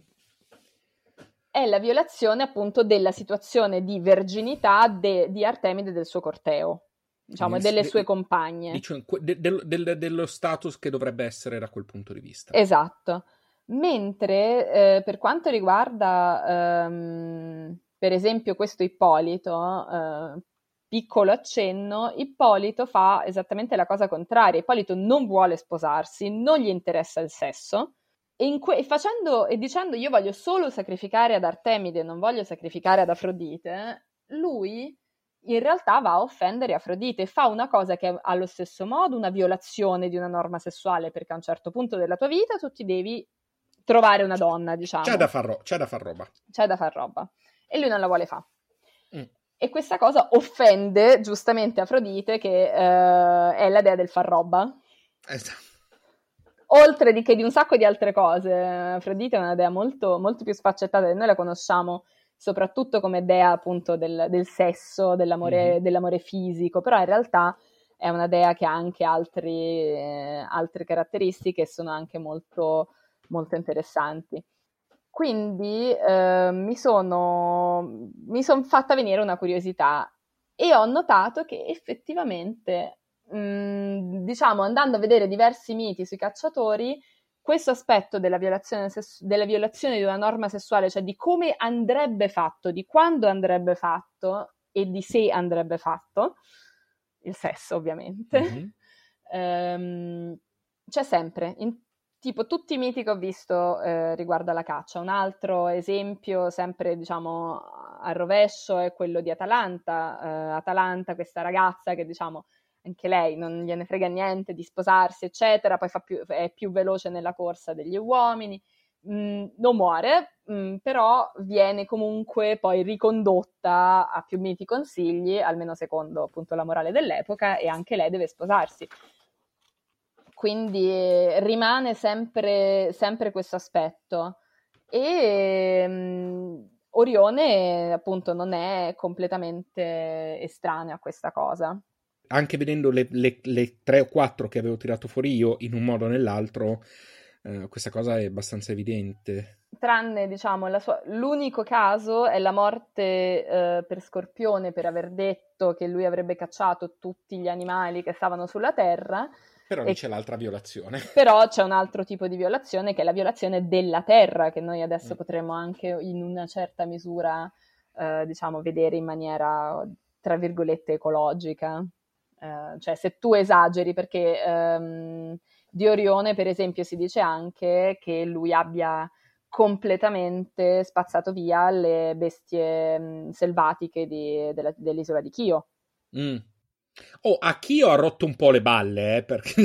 è solo, solo, qui, nel senso, non è... Cioè, sono, la Grecia ha un milione e mezzo di isole, eh, non le ho contate, ma sono un milione e mezzo. E, in realtà probabilmente da qualche parte c'è scritto quante isole ha la Grecia, ma sono sì. tante, io non me le ricordo. Comunque, nel caso di, eh, di Orione, ehm, si tratta di... No, è che adesso sono curioso di, di vederla Chio. Però È un'isola molto bella, ci si va in vacanza a Chio. Eh, appunto, non, non, non, eh, visto che ormai l'ho sentita nominare n volte in questo episodio, eh, adesso sono curioso. Ma poi a parte che mi, mi, manca ancora l'isola greca brutta. Mm. Sono stata un paio di volte in Grecia e devo dire, un'isola sì. che è brutta, che non ci vuoi andare, che fa schifo, no, non que- l'ho ancora trovata. No. Di, di, isole io ne ho viste, ne ho viste tre e diciamo che al massimo trovi quella che dopo un po', ok, vabbè, l'ho vista, basta. Questo al, al massimo, però bella, belle tutte, assolutamente. Comunque, eh, Orione viene conosciuto immediatamente come costellazione nella letteratura greca, nel senso che le primissime, eh, primissimi, le primissime testimonianze di Orione sono anche nelle primissime testimonianze di letteratura in lingua greca, quindi sia Omero, che è quello che poi conosciamo, diciamo, tutti, e un autore che, con- che conoscono un po' meno tutti che è Esiodo, mm-hmm. ma un autore assolutamente fondamentale anche lui, solo che Uh, lui narra cose meno, meno, storie, meno leggende, quindi secondo me anche meno adattabile. È difficile fare un film sulle opere e i giorni di Esiodo, perché è una sorta di manuale in poesia, però su come si coltiva la terra, su come si lavorano le cose, No, Quindi... bello, eh, bello, eh. Beh, ser- serviva anche quello, era un modo comunque no, no, no, per istruire. Adesso, diciamo, come dire... Magari... Però ecco, farci un film, mm. uh, magari oggi, non, cosa. Invece Troy lo puoi fare. Non so se l'avrebbero dovuto Forse era meglio di no. Fare. Forse era meglio di no. Eh. Ma io sono, io, eh, sono abbastanza dell'opinione che ehm, si possa fare e si possa fare anche cambiando le cose perché lo facevano gli antichi, nel senso lo possiamo mm. fare pure noi, non dobbiamo no, è che per proprio forza. Brutto. È che Però brutto. magari prendi dei begli attori, cioè degli attori bravi, non solo belli, prendi, cioè, re, fa, fallo bene. Eh, cioè, nel senso, non è il problema della fedeltà, è che è brutto. Sì, sì, uno dei, cioè, il, il mio grosso problema con gli adattamenti non è infatti quello che hanno spesso però molti classicisti, bisogna dirlo, che eh, ma non è uguale alla cosa, eh, ho capito che non è uguale, tu prova ad avere un tizio che ti ripete con gli esametri dattilici, da da da da da di da da da da di da da da questo è un esametro dattilico. Okay. Come lo pronuncia il mio professore, che dà una sillaba lunga e di una sillaba breve. Uh, e, e, tu c'hai, che ne so, 25, 24 libri di esametri dattili, cioè la gente si rompe le scatole, cioè adesso... Mm... Ma infatti è per quello che io sono assolutamente convinto che Scontro tra Titani e due film di Ercole con Lu Ferrigno siano assolutamente canone per quanto mi riguarda. Ma per me va benissimo, nel senso uh, è tutto canone ed è tutto non canone, quindi anche il concetto... Mh, mm, a me fanno molto ridere quando poi stiamo parlando di altre cose, quando si parla, ah perché quella cosa lì non è uguale a come il retcon eh, non lo capisco più di tanto perché per me è normale. Allora, Ovidio racconta a, per, a proposito, perché abbiamo parlato un sacco della, della, morte di Orione, abbiamo fatto le cose proprio eh, al contrario, perché non abbiamo raccontato di come nasce Orione, o mm. meglio. Alcune storie dicono semplicemente Orione è figlio di Poseidone, ogni tanto dicono Orione è figlio della terra, nel senso è nato dalla terra, Okay. Non figlio di Gaia, ma proprio che lui esce in una certa misura dalla Terra. Um, altre dicono figlio di Poseidone e Euriale, che dovrebbe essere stata una figlia di Minosse, il famoso re di Creta, quello del Minotauro, del labirinto, eccetera. Però c'è una storia molto più divertente mm. molto più schifosa okay. sulla nascita di Orione e che io rido tantissimo perché... Um, perché sai già la mia espressione che farò tra poco, immagino. Um, diciamo perché, fa- cioè, perché se, no- se, un altro non la sa, um, la reazione è quella che poi ho scoperto anch'io, cioè nel senso è, è improbabile.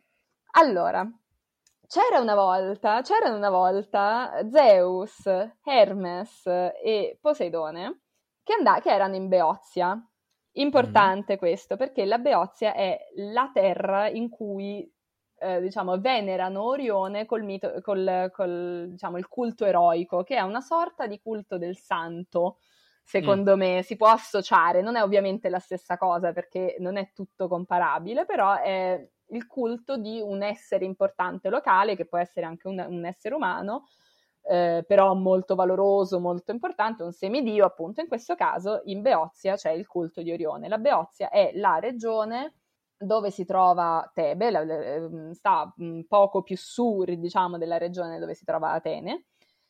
Tebe oggi non è una città molto grande, diciamo, tutta quella zona non ha dei centri particolarmente grossi, ma ehm, ai tempi Tebe era un centro importante perché mh, tra gli altri Tebe è la città di Edipo, dove tutta la faccenda di Edipo succede, quindi, ehm, e aveva una, una sua, un suo certo valore anche all'interno del, della Grecia antica. E quindi trovandosi in Beozia, in giro perché ogni tanto gli dei devono passeggiare fra gli uomini, perché non, non, non, così vengono accolti, quindi come ospiti, quindi Xenia, anche qui che ritorna, vengono accolti eh, e sfamati, da, gli viene dato da bere, da riposare, da un tizio di nome Ireo. Questo tizio di nome Ireo ehm, praticamente è appunto talmente Ireo, Irieo, è talmente bravo che ehm, gli, fa, gli prepara un intero bue glielo, glielo arrostisce un intero bue solo per, insomma, per quattro persone è tanto, però non lo sa che loro sono dei. Quando loro, eh, diciamo, quando loro si accorgono di come è bravo questo Ireo nella, per quanto riguarda la sua, la sua xenia, lui proprio rispetta, poi Zeus è particolarmente severo sulla mm-hmm. xenia, lui che presiede al discorso della xenia, è proprio una sua regola e gli dicono, va bene, noi siamo tre dei, eh, possiamo farti un favore. E lui dice, eh, mia moglie è morta da poco e mi ha fatto promettere che non mi sarei risposato, però io desidero tanto un figlio. Ok. Poseidone prende la pelle del bue mm. e a turno i tre dei ci fanno dentro la pipì. Eh, eh, oh. ok. Esatto, reazioni appunto. Eh, ci fanno dentro la pipì, lo, eh, lo chiudono fondamentalmente, mettono questa cosa nella terra e gli dicono guarda fra dieci mesi tirala fuori. E eh, quando il, il, questo povero pastore contadino, quello che è, comunque va a prendere, perché sono sempre questi personaggi che vivono in queste casette un po' isolate in campagna, quindi fanno un po' tutto, pastore, contadino, cacciatore, eccetera. Va a tirare su il, la pelle di bue con la pipì, Invece sì. di trovare la pipì si trova un bambino eh, gigante, evidentemente, eh, che eh, sulle prime viene chiamato Urione, e questo mm, è un mm. dettaglio che aggiunge Ovidio eh, facendomi ridere un sacco, mm. Eh, Urione e poi Orione. Non andrò più a far pipì allo stesso modo. No, infatti, ma poi comunque, cioè, nel senso, boh, vabbè, io...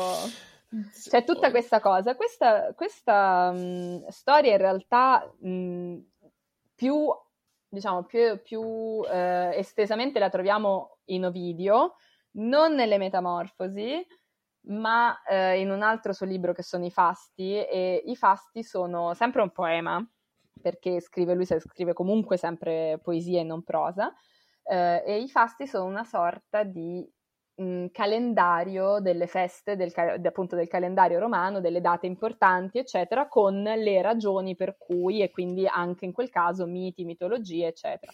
Ma nasce da o meglio, la prima volta viene trovato eh, che si ha, che si ha ehm, appunto nozione di questo mito della nascita di Orione è in un margine di una copia dell'Iliade appartenuta a, una, a un'imperatrice bizantina.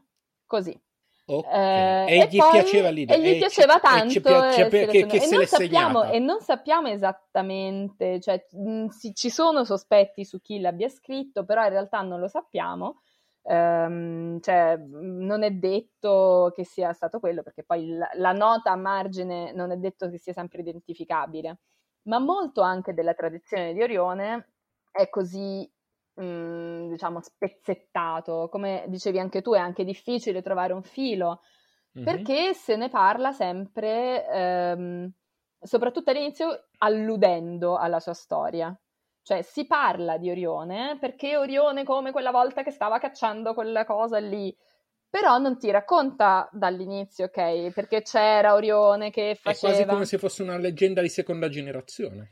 Um, Mm, nì, nel senso che tutte le leggende sono così, se, se sì, non che ma... noi a un certo... ci sono stati alcuni, alcuni miti che sono stati trattati in maniera estesa, cioè intensiva ed estensiva da mhm. alcuni poeti eh, che o sono, o ci, o ci è arrivato tutto e quindi per noi sono più importanti perché abbiamo più materiale, oppure perché... Um, ci piacciono di più, perché poi c'è anche una questione molto di gusto, anche se la, molti magari non lo, di, non lo dicono, ci piacciono di più, quindi li consideriamo di più. Per esempio, tutta la faccenda di Edipo, cioè buona parte della faccenda di Edipo, noi la, perché la conosciamo così bene? Non solo perché, perché Freud eh, ci, ha, ci, ha, ci, ha, chiamato una sindrome che poi ehm, comunque che ci ha chiamato il, il, suo complesso, ma anche perché ehm, ci sono due, anzi tre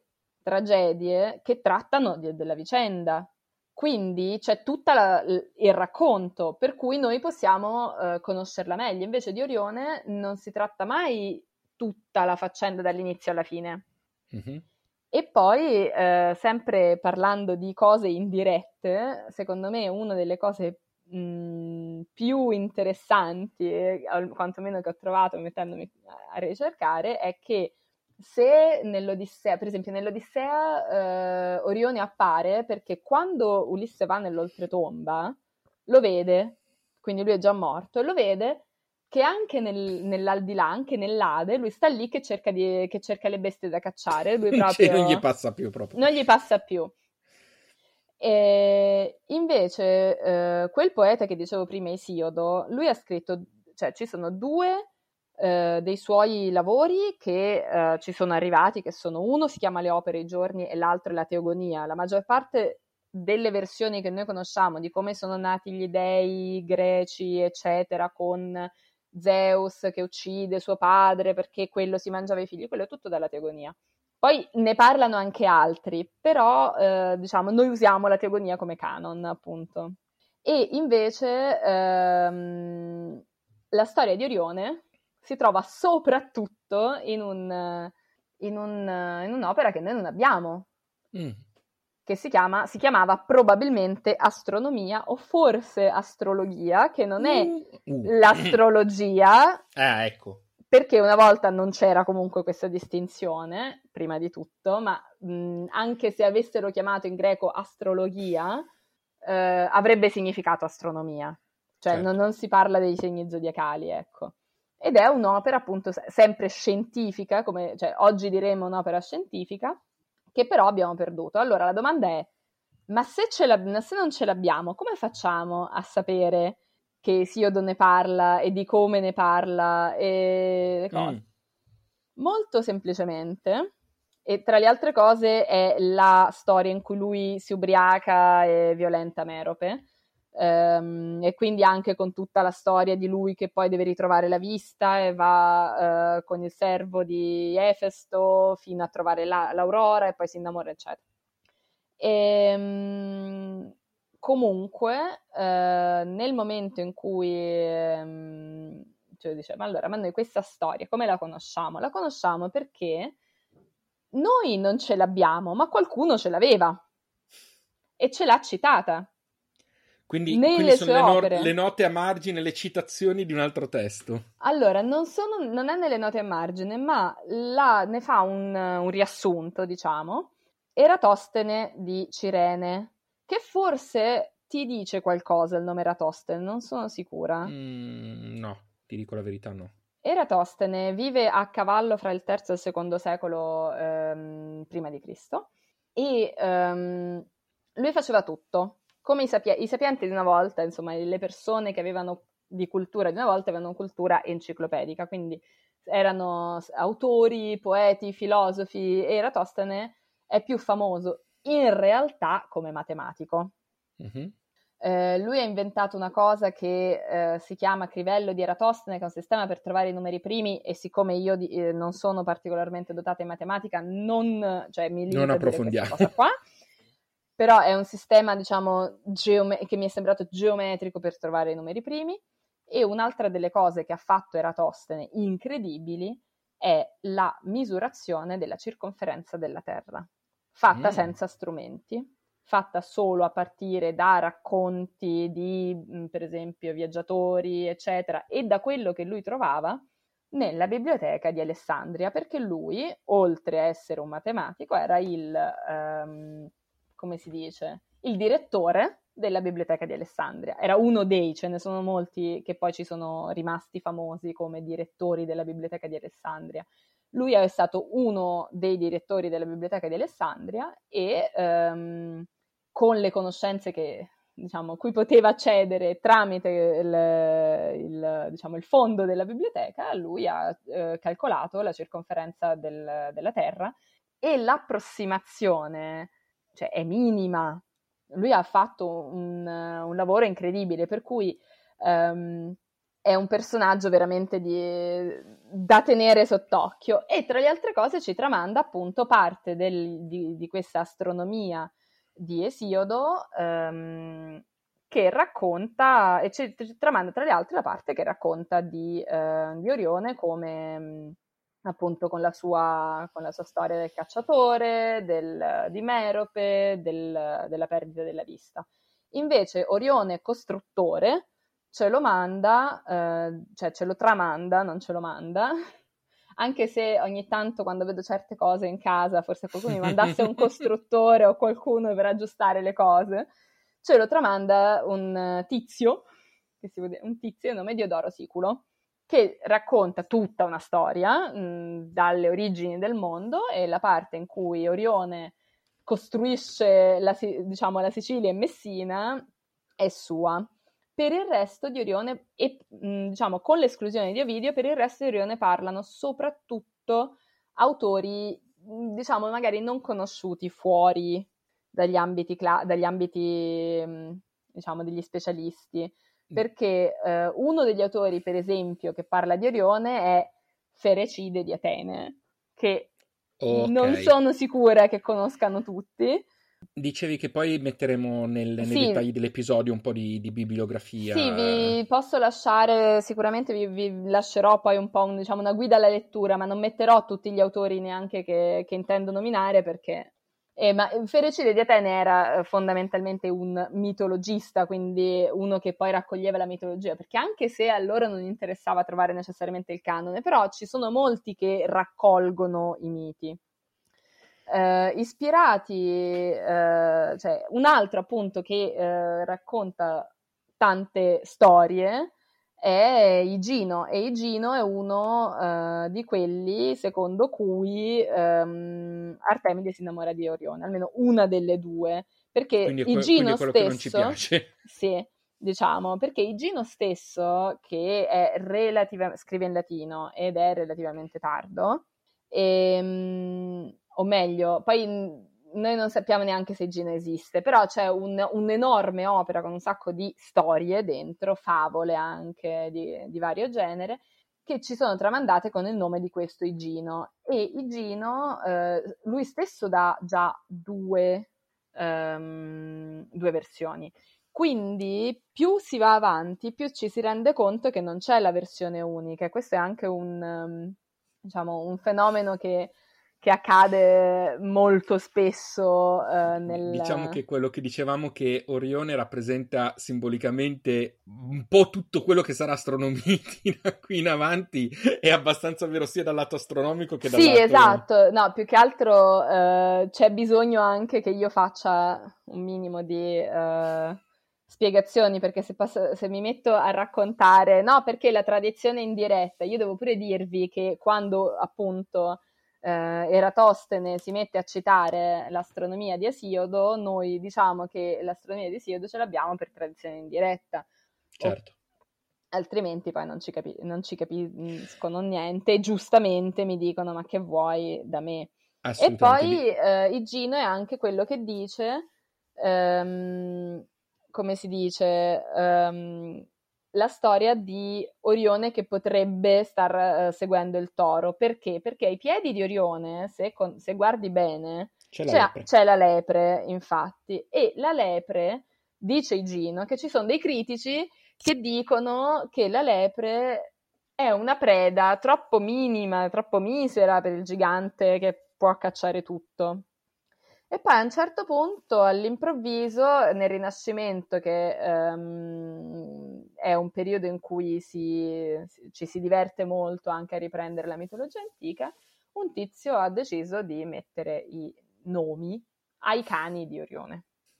E io ho qui la lista dei nomi, mm-hmm. se la vuoi sentire, sono quattro, otto cani. In cielo ce ne sono solo due. Sì, Ness- e nessuno di questi, tra l'altro. Sicuramente. Perché sono Leucomelena, Maera, Dromis, Cisseta, Lampuris, Licoctonus, Ptoofagus e Arctophonus, che sono... Oh, sì. Hanno tutti un significato, eh, però non sono sicura di alcuni. Però, per esempio, Leucomalena, ehm, eh, melena vuol dire bianco e, ne- bianca e nera. Mm-hmm. Quindi, sai, ci avrà il cane a chiazze.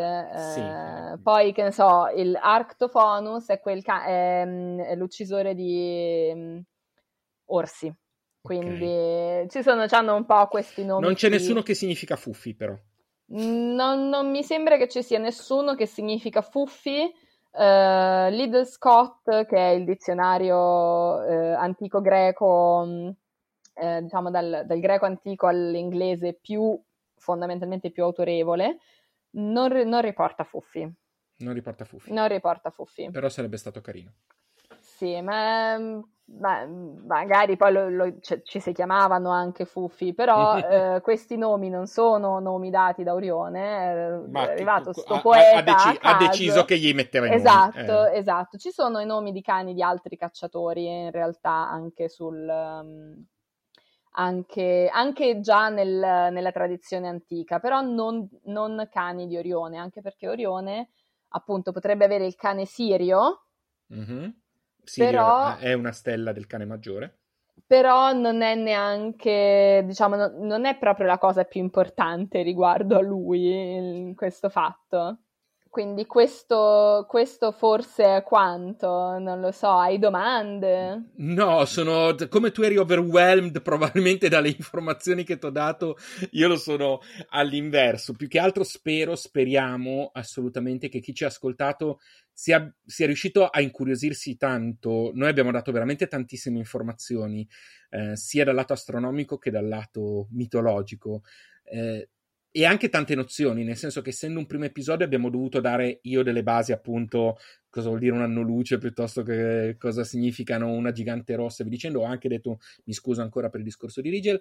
Eh, e tu, ovviamente, ad esempio, hai dovuto adesso parlare delle fonti indirette. Spiegare un po' appunto delle fonti, delle fonti filologiche. E di, degli autori. Sì, ehm, diciamo, magari più avanti non devo ripetere tutta la spiegazione per cui abbiamo, perché abbiamo 74 versioni di un mito. Eh, ce le abbiamo perché il mito è come la Barbie. eh, sì, mm, Orion Barbie. Orion. Barbie Orione. Barbie Orione. Barbie perfetto. magia della caccia. Ringrazia che sto, stavo dicendo con la clave e non con qualcos'altro perché la piega era pessima altrimenti. Eh, a questo punto, ovviamente, mh, mm, noi siamo a vostra disposizione nei dettagli dell'episodio, trovate gli account, eh, i link, tutti, eh, tutti i link di riferimento e gli account social, poi eh, miei, mio, di Costanza, di Astronomiti, eh, cioè, in modo in cui del nostro musico Gabriele. Del nostro musico Gabriele, assolutamente, che ringraziamo per la splendida sigla. Quindi curiosità, approfondimenti, domande, magari non insulti. Noi saremmo molto, molto, molto contenti di, avere, di, di interagire con voi. Eh... Speriamo che non arrivino insulti. L'altra cosa, invece, se volete eh, venirci a dare una valutazione sulle, vostre, sulle varie piattaforme social, noi siamo contenti. Eh, se volete venirci a offrire un caffè, noi siamo molto contenti. Siamo più contenti ancora, ma non, ma non importa. Eh. Non, si, non, non, si, dice, cioè è vero, ma non si È vero, ma non si dice. L'importante, no, ma seriamente, quello che a noi eh, preme è che voi vi divertiate quanto ci divertiamo noi, mm-hmm. perché noi ci stiamo divertendo. Sì, ho un attimino il trauma del, del discorso della pipì di Orione, de, su Orione. Sì, sì, lui è, però è, è, una storia, secondo me, quello per esempio è uno dei casi in cui abbiamo il, um, abbiamo il tentativo di fare una cosa, diciamo, divertente usando un mito conosciuto. Comunque sì, è agghiacciante, agghiacciante. Non so chi doveva divertire. Comunque sì, ci interessa invece che voi vi divertiate e che ovviamente ci continuate a seguire. Poi, appunto, tutto se ci lasciate una valutazione un plus, se ci offrite un caffè siamo super contenti, ma soprattutto divertitevi. Soprattutto tornate ad ascoltarci e a divertirvi e a chiederci cose. Sì, chiedeteci cose, noi siamo a disposizione. Molto, molto volentieri. Eh, a questo punto direi che possiamo salutarvi. Eh, grazie Costanza. Grazie Sergio. E grazie a voi, alla prossima. Buona serata. Astronomiti è un podcast di Costanza Torrebruno e Sergio Ferragina, con musiche di Gabriele Lardi. Siamo sulle principali piattaforme podcast. Passate a trovarci e lasciateci una valutazione. Nel prossimo episodio, Le Orse e il Guardiano.